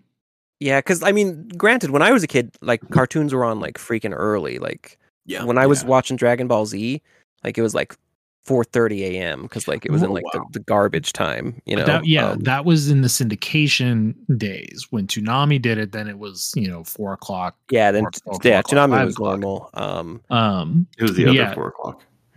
Yeah, not the four. Yeah, just they just moved it twelve hours later. But no, like because when I watched when I watched Dragon Ball Z, like that was a lot of the a lot of the anime back then in like 1995, um, when like Sailor Moon had come out. Because that was that Sailor Moon was like one of my first anime. yeah, and that was on like six in the morning, six yeah, that, like, seven that was seven in the stuff where it's, morning. Like I was waking up for that. Ironically, yeah, in the 2000s era, if they would have played TMNT in that afternoon block, I would have for sure watched it because I watched cartoons all the time at that time after work. I think Um, they. I mean, I think it did eventually when it went to Cartoon Network. It was on later on. Yeah, I mean, I I never had like reruns. cable really, so um, but yeah, like I don't know why like, and it's not like I wasn't like up on Saturdays generally watching stuff, but I guess it's just that weird kind of thing where it's just like something didn't happen for no reason. Just the same way, like around that era, you know, like 2004 and onward, I was going to the comic book shops. You know, if I was ever in the mall or by them and like looking Mhm. at comics. So I remember seeing TMNT comics, but for some reason I just never Hmm. felt the need to grab them. So it's this weird like lost era. Yeah. Yeah. For me, this show came out. I, I would have been like a freshman in high school, and I had just gotten. It must have been like because this came out in like February of 2003, Yeah. right? Mhm. So it must have been December 2002 for Christmas. I got a small TV for my room. and always wanted a TV for my room. I remember like setting an alarm to get up to watch Ninja Turtles. It was like it was like this, Mm. Kirby right back at you, and like Ultimate Muscle were like the best. Yeah. Yeah. Yeah. On, on a row Yeah, there. like I Oh, remember those. It's just I, I I, didn't like actively watch it. I don't remember Wow. Ultimate Muscle, but I do remember Kirby right You remember At. Ultimate Muscle? Even I remember. Well, I, I, I Man, remember it's amazing. I remember, I remember commercials like for it, but for whatever reason, it didn't interest me. And I, I, I think what happened to something else that I liked watching was on at the same time on oh, like yeah. WB or ABC. What was the what was Ultimate Muscle's WB Japanese or- name? It was like Kikumon? Kikuma, like ki, like yeah, it's like Kiku. Kikumon? Something like that. I just remember being the most ridiculous thing in the world. Kinikuman. no, I would. Yeah, I mean, I would. when I was a kid, I I had like the minifigures of those, so it, it Can was weird. It was can like, wow, there's there's a show about those little minifigures. Yeah. Kaniku is muscle, and then so Kanikuman is muscle man. Yeah, which is it's it's it was really strange because like all those little figures were so ridiculous and like bonkers out there, and like you have a show and they're doing that and it's just like I don't know if this is a trip. so I don't know if you guys ha- had I don't know if you guys had these out by you, but we had those um in those you know it- like I mean they're basically gotcha gotcha toys um before like you know people knew what gotcha were here in America um but we had ones that were all themed after like cholos called homies. Yeah, yeah. Oh, yeah, Yeah, did you have homies? I yeah, I remember seeing those. Yeah, I remember seeing those in, in like the in the quarter machines where you Yeah. There's an It's episode like- of Venture Brothers where they trap the, the souls of two thugs and some homies dolls. Do they really? Yeah, Oh my god. it's just like a one-off line that uh, Orpheus says. But yeah, Um I don't know. I if I, love I always those. thought There was- homies there was, was like a- a regional thing. There was a newer version of that kind of thing, uh Fistful of Power. Did anybody have those? No. Where they No, were just me, again like little minifigures and some were painted, some were like clear. for me, the homies and stuff were boring. Like if I had fifty cents, I was either getting a ninja or an alien. Uh, I mean, yeah, like I I never collected them. It just I remember people in my middle school were collecting them. uh So Yeah, for me, it was all about, especially like those aliens, like they had like the really big head and the tiny bodies. I don't even know what they were called. They might have just been called aliens.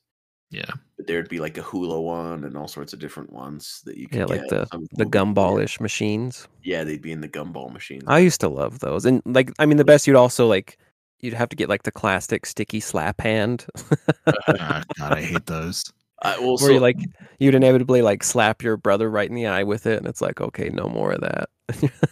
the the blockbuster in Layton had a gum had a massive gumball machine that I remember always being excited for whenever we went to rent a movie because it had just like a big twisty ramp that went down that you could watch the gumball roll all the way down practically to the fun. floor, which is probably super sanitary. Hmm. Uh, but it was a massive gumball machine. Anyway, good old blockbuster. Good old blockbuster. I miss blockbuster. I did too. I used to hang out not a not a blockbuster, but I used to hang out at uh, the Hollywood Video. That used Hollywood to be a, Video was used to be a blockbuster. We Uh, had one like shark video, I think, too. It was I don't remember Shark Video, but yeah, there was a Video Shark, maybe it was. Um, it was a very smaller one. Yeah, but I do remember remember Hollywood videos that were around here too. And then uh there was this one in Kaysville that stayed open long after. It might it might still be open today called Cosmos. Cosmos Videos. That is just like a, a rental place that yeah, was ancient. I'd run past it. Renting videos in person. Imagine that, kids. Imagine that. I kind of miss it, honestly, though. I wonder if it'll Yeah, I wonder it if it'll make a reason to get comeback, like- and look at things. You know, like yesterday, Best Buy started taking, you know, uh physical media out of their stores. So you can't you can't buy movies and TV shows at Best Buy anymore. It was something just Not good not about in like store. like Friday, parents pick you up from school, go to Blockbuster, Yeah. mess yeah. around for like an hour while they pick out a movie, and you pick up the same video game that you've rented four times. Mm-hmm. You know, Yeah, grab that was the magic pizza. when you could get like like you didn't you weren't like following the video game news except if like if you maybe had like a monthly magazine. Mhm. So like any new game was just like a thrill, you know? Whereas now like you know every game that comes out and you're like, oh, those are crap games. I'll never play them. But like, Yeah. you're like, what's this awesome box art? Yeah, it's a video game about the spot from Seven Up. It's got to be good. Hey, cool No, my Spot, God, no, cool Mighty spot's a good game. Cool I never Spot said it wasn't. I never said it wasn't. Yeah, but your tone was very questionable. Wait, I'm just saying, if I told you that nowadays, you wouldn't play it. But back then, I was like, huh. because okay. there was always the like a set of games your parents didn't buy you, and like maybe your friends had them, but like for you, they were like, it was just like not in your wheelhouse. Because like back then, like at least my parents, like you got like a game maybe a couple Maybe of times a year, Yeah. if that. Yeah, so it's like you had like Man, hundreds of games that were just new. So like yeah, dumb little games like yeah, cool spot. you were just like I wish Incredible. Cool Spot would make a comeback. I remember when my dad like I, I finally took the Sega Genesis from him and we had like like nine games. I was like I feel like we had like 4000 games, but less than a dozen games we I owned across my childhood. yeah, It's amazing. yeah, it's all I had Yeah, for same. Super Nintendo as well. Wild. I don't know how many I had. Like I mean, I had maybe like Super Nintendo. I had more, um, because then it was like I was old enough to like actively want them and ask for them. So I had, I probably had about like twenty, which again, it was that same kind of thing. Like I never had Mega Man, but my friends did or my cousins did, but and then God forbid someone else had like a Sega Genesis and they had like a whole other world of games that was just like Yeah, no, I was a Genesis kid and a, a Super Nintendo world. Yeah, same. yeah, we I was always Nintendo. It's absolutely wild that there was a video game. I sorry, I, like that's like I'm just catching up. But like, you're look, video you're game looking at that. about the spot. Yeah, I mean that was that was only kind of wa- the era where like promotional games were as legit as like other games Yeah. because like they they all had the same amount of effort. It was it was feel only like- I mean there I was still like, like tie-in only- games that were kind of crappy, but it was still Mhm. before that era where they could Well- easily slap out tie And not only is there a feel video game about the spot, but there's a sequel. There, he got a sequel. It was such a good game. Wait, it's not on here. Huh? There's- What's the sequel called? Spot goes to Hollywood. But like, I mean, we're not even feel- giving it stuff to like Oh, shit. Pepsi Man or stuff like that. Yeah, Pepsi Man. Heck yeah. Yeah, I feel like Yeah, it was here- definitely in the 2000s. to Hollywood. When I was a kid, is definitely when we all learned that when you got something something the video game that it was going to suck. Like, Oh know, yeah. if it like at a certain age you realized okay if it says that it's if it says the video game in the title Yeah, anything that know? has like there was a time when like anything that had the subtitle the movie, uh-huh it was like uh yeah the best the one though is Street Fighter, the movie, the game. yeah. That's just Inception. Yeah, though it really declined. One you can you can kind of see like you can track the quality as like game budgets go higher and like they become more expensive to make on those systems. Mhm. Yeah. Instead of like you can just have like a, a couple people literally making the whole game. That's the Yeah. Chester Cheetah game. Too cool to fool. Dizzy Devil, But there was like a whole Disney run of like uh, Taz-Mania, Tasmania Disney Devil. games that were really good too. Like Or maybe the I'm Toy thinking Story Tiny game Toons. and Yeah, no, the, the first Toy Story game was really good. yeah, Uh, Aladdin was good. Uh, I like Aladdin I on the Genesis way more than Good or just like soul crushingly ridiculously hard. uh good graphics, soul crushingly ridiculously hard. the Lion King game was yeah. the Lion King game was really good. hmm Uh Gargoyles don't was really good. That just got re remastered. Um put out. You can buy it on Switch now. Mm. I never played the Jungle Book game. I remember a lot of people like that one. Then there was like the Goof Troop game for Super Nintendo. Goof Troop was good. I like Goof Troop. Have you played have you seen the Super Nintendo or the Disney Afternoon collection? Um, no. they're just um it, it's just you know repackaged versions of like the four the four early capcom uh disney afternoon games so Oh, like chip and oh, dale yeah. one and two ducktales one and two TaleSpin and darkwing duck Yeah. which I did get like for years- Ducktales or something. oh yeah i have i have the remaster from WayForward i have it uh Yeah. i have it on pc ps3 and my wii u because I love that game. It's one of the last ones that, like, with the original, like, uh, Scrooge McDuck voice before he passed away. Mm. It's like you can hear how old he is, but um, like I mean, he's he's doing it. He voice acted the entire game. Uh, what was I gonna say though? The uh,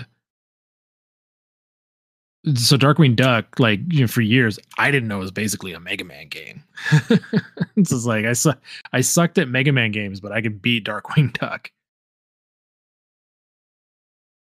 I just got the the Castlevania collection since I'm like really It's- into Metroidvania. Since I love Metroid so much, I was like, I should play Castlevania. Oh, Spencer, I'm pushing through Super Metroid now.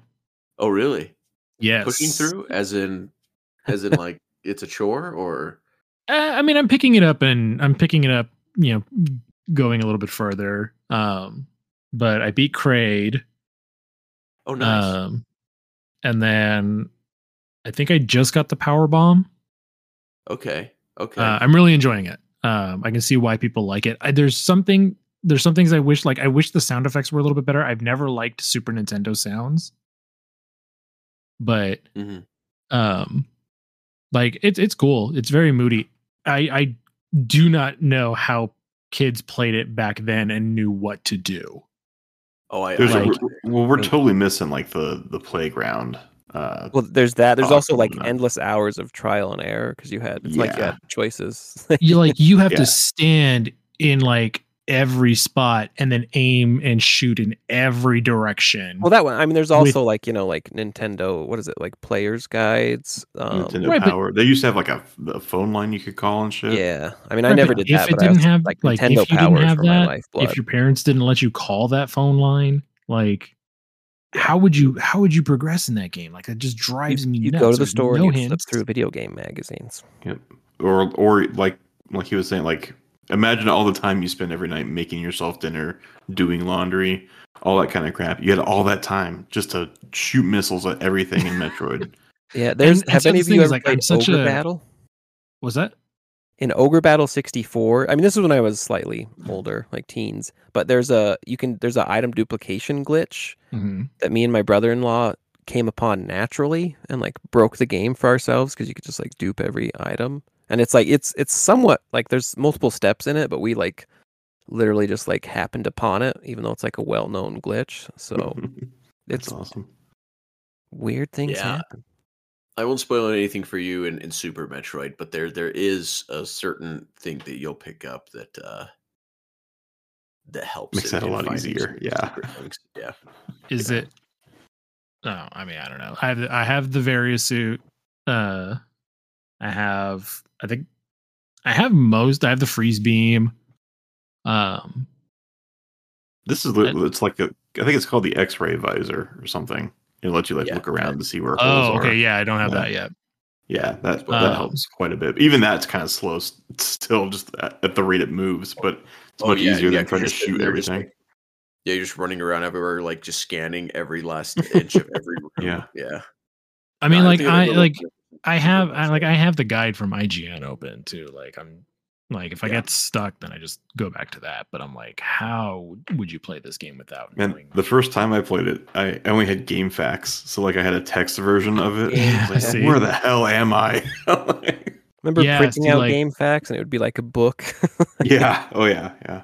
oh god, I, I speaking of like weird duplication glitches and stuff, um, I had Rampage for the PlayStation, and during one loading screen, I was just like randomly pushing buttons, and it said on the screen "password accepted." And I, for, for the life of me, I have never like I've looked up cheats for the game and stuff, and I have no idea what happened. I I don't know what I pressed. Nothing seemed to actually change in the game, but I was like, "What in the world?" I, I wish I knew. I wish I could figure it out. It's time to ask the Uh, internet this question. Put it out there, like you know, have people share it. Try and get in touch with the developers. yeah. Let, let me see, some because I haven't. investigative journalism. Yeah, I haven't checked in a long time. PS. What version of the uh, game was it? facts. It was the the original PlayStation version. Rampage World Tour. That's what it's called. Cheats. Let me see. I miss like Sega Genesis box art, like early Sega Genesis box art. Like, look at that. Look look how cool that was. Michael Jackson's Moonwalker.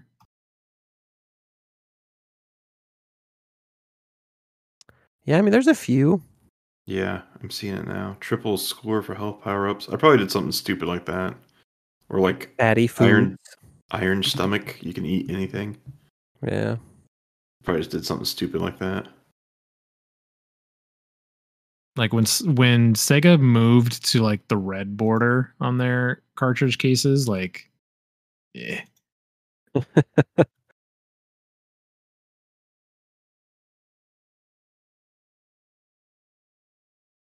All right, should we get started? No, let's, talk, let's just keep talking about games. Actually, let's yeah, just cut is- it here and just pick it up next week. Yeah, this is more fun. We've already done basically a podcast at this point. Yeah. Yeah. I mean, Have you guys ever seen? Have you ever ever seen the Basement Yard on TikTok? The basement yard? I'll send you some of their TikToks. God, they are so funny. Is it the yard? Uh, no, basement basement yard. The basement yard? Because I've heard of the yeah, yard. maybe know what you're talking about. It's like these two. They're like these two friends, and they're just like, it. They're just so aggressively funny. Yeah. Um, Oh, I, I I know those two. I don't I didn't know the name of them, but yeah, the the best one is like because there's like a quote quote unquote like dumb one and like the smart one, right? And then for one thing, it's flipped because they're talking about like iron and cereal, and like the dumb, like the smart one usually is like, "Did you know it's you? There's iron in cereal?" And he's like, "Yeah." He's like, "You can eat it?" And he's like, "Yeah." He's like, "What form is it in?" And he's like, "It's iron." Uh, yeah. Um, the, yeah. There's that one. There's the like, I would never like. You're not my type. He's like, I'm so your type. like, uh, it's so good. I All mean, right, Spencer. anecdotal. That's the podcast model, fellas. I hey, no, I'm just saying. I mean, I would love to br- be able to bring that energy every week. It, it is a lot of energy. It is a Yeah. lot of energy. Yeah, it involves. but also, I mean, but also, it, Corner. it benefit it benefits, or I mean, their benefit is that they're recording across from each other. Like, you know, we're not looking at each other. We don't even we, we don't even have cameras on. Like, Yeah. like my I'm first podcast I used to do, like it was four of us at one table, and so we had that energy every week because we could yell at each other and you know yeah, throw stuff at each other if we wanted. I It- it have seen be Mike's true face. By ni- the It would way, be nice to throw stuff at each other. It would be nice. Yeah. It would be nice. I've had this this whipped cream pie sitting here for like three years. Oh, It's it's probably real bad over. now. Yeah, no, it's it's this is an awful experience. We're recording. You should have used. You should have Yeah. used meringue because then it would just form into. See, man, where were you three years ago? Oh man, should use shaving cream. That's what they use for TV. ah, damn. That's that's always fun when you get into. I bet Like shaving cream fake. would mold after three years. I bet it would just sitting out in the open. I don't not think it would mold. It would just It would, but it would dry out. Yeah. there would, Uh, there'd it would no dissolve. air. And then mold. And then mold. Like, I mean, I mean, I shave my head every three days, so it's like I go, I go through a lot of shaving cream, and it's like you know, like when you use shaving cream, and it's like a little bit comes out of the nozzle still. hmm And it's Uh, like it's a husk of. Yeah, and then so like I should come back to it the next day, and it's like basically just like you know crystal. air bubbles Mhm. Yeah. Yeah, but that are like trapped in years, white foam, huh? But that after three years. But after three years, yeah, I think it would have broken down. Like, I mean, 'cause you left could the- blow on it and it'll dis and it'll disintegrate. So it's like, Yeah. All right. I forgot a banana in my car once. Um, No, you you fool. and then like I I needed to sell that car, so I was cleaning it out like three years later, and I found like a it was like a Oh. petrified shriveled black banana, right? So it was like shrunken down, you know, and it was like I don't know if it was mold or if like the banana turned into it was like um almost like a dandelion thing, like that kind of Ugh. wispy thing. so I I hate Left- everything you're saying right now. yeah, yeah, so- so I'm gonna get even better. Uh, Oh no. I had a banana in like my lunchbox. This is like fifth grade, and this cool like Batman backpack that had a blue like lunchbox that looked like his grappling gun, Mhm. and I had a banana in it, and I forgot I had a banana in it, and then I stopped using that backpack and I put it in my closet. Years later, maybe not years later, sometime later, I'm cleaning out my closet and I found the lunchbox and I opened it and it was full of bugs and like fruit flies. I zipped Oh. it back up immediately, threw it back in my closet, No. and for years did not come back into my closet. How old were you? This was like This was two years grade. Yes, Fifth two- grade? two and a half years ago. Yeah, two and a half years Still ago. Still there.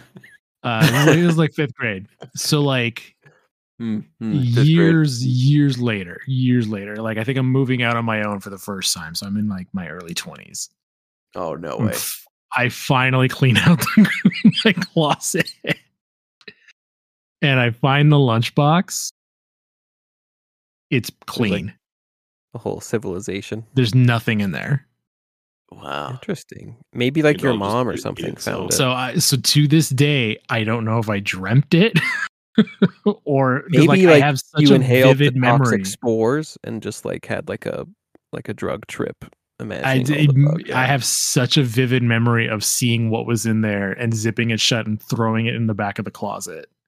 Well, Yeah, it's like- that's car. It's not, like, it's not like there's never bugs in the car necessarily, but that banana, it was just like a, a petrified banana.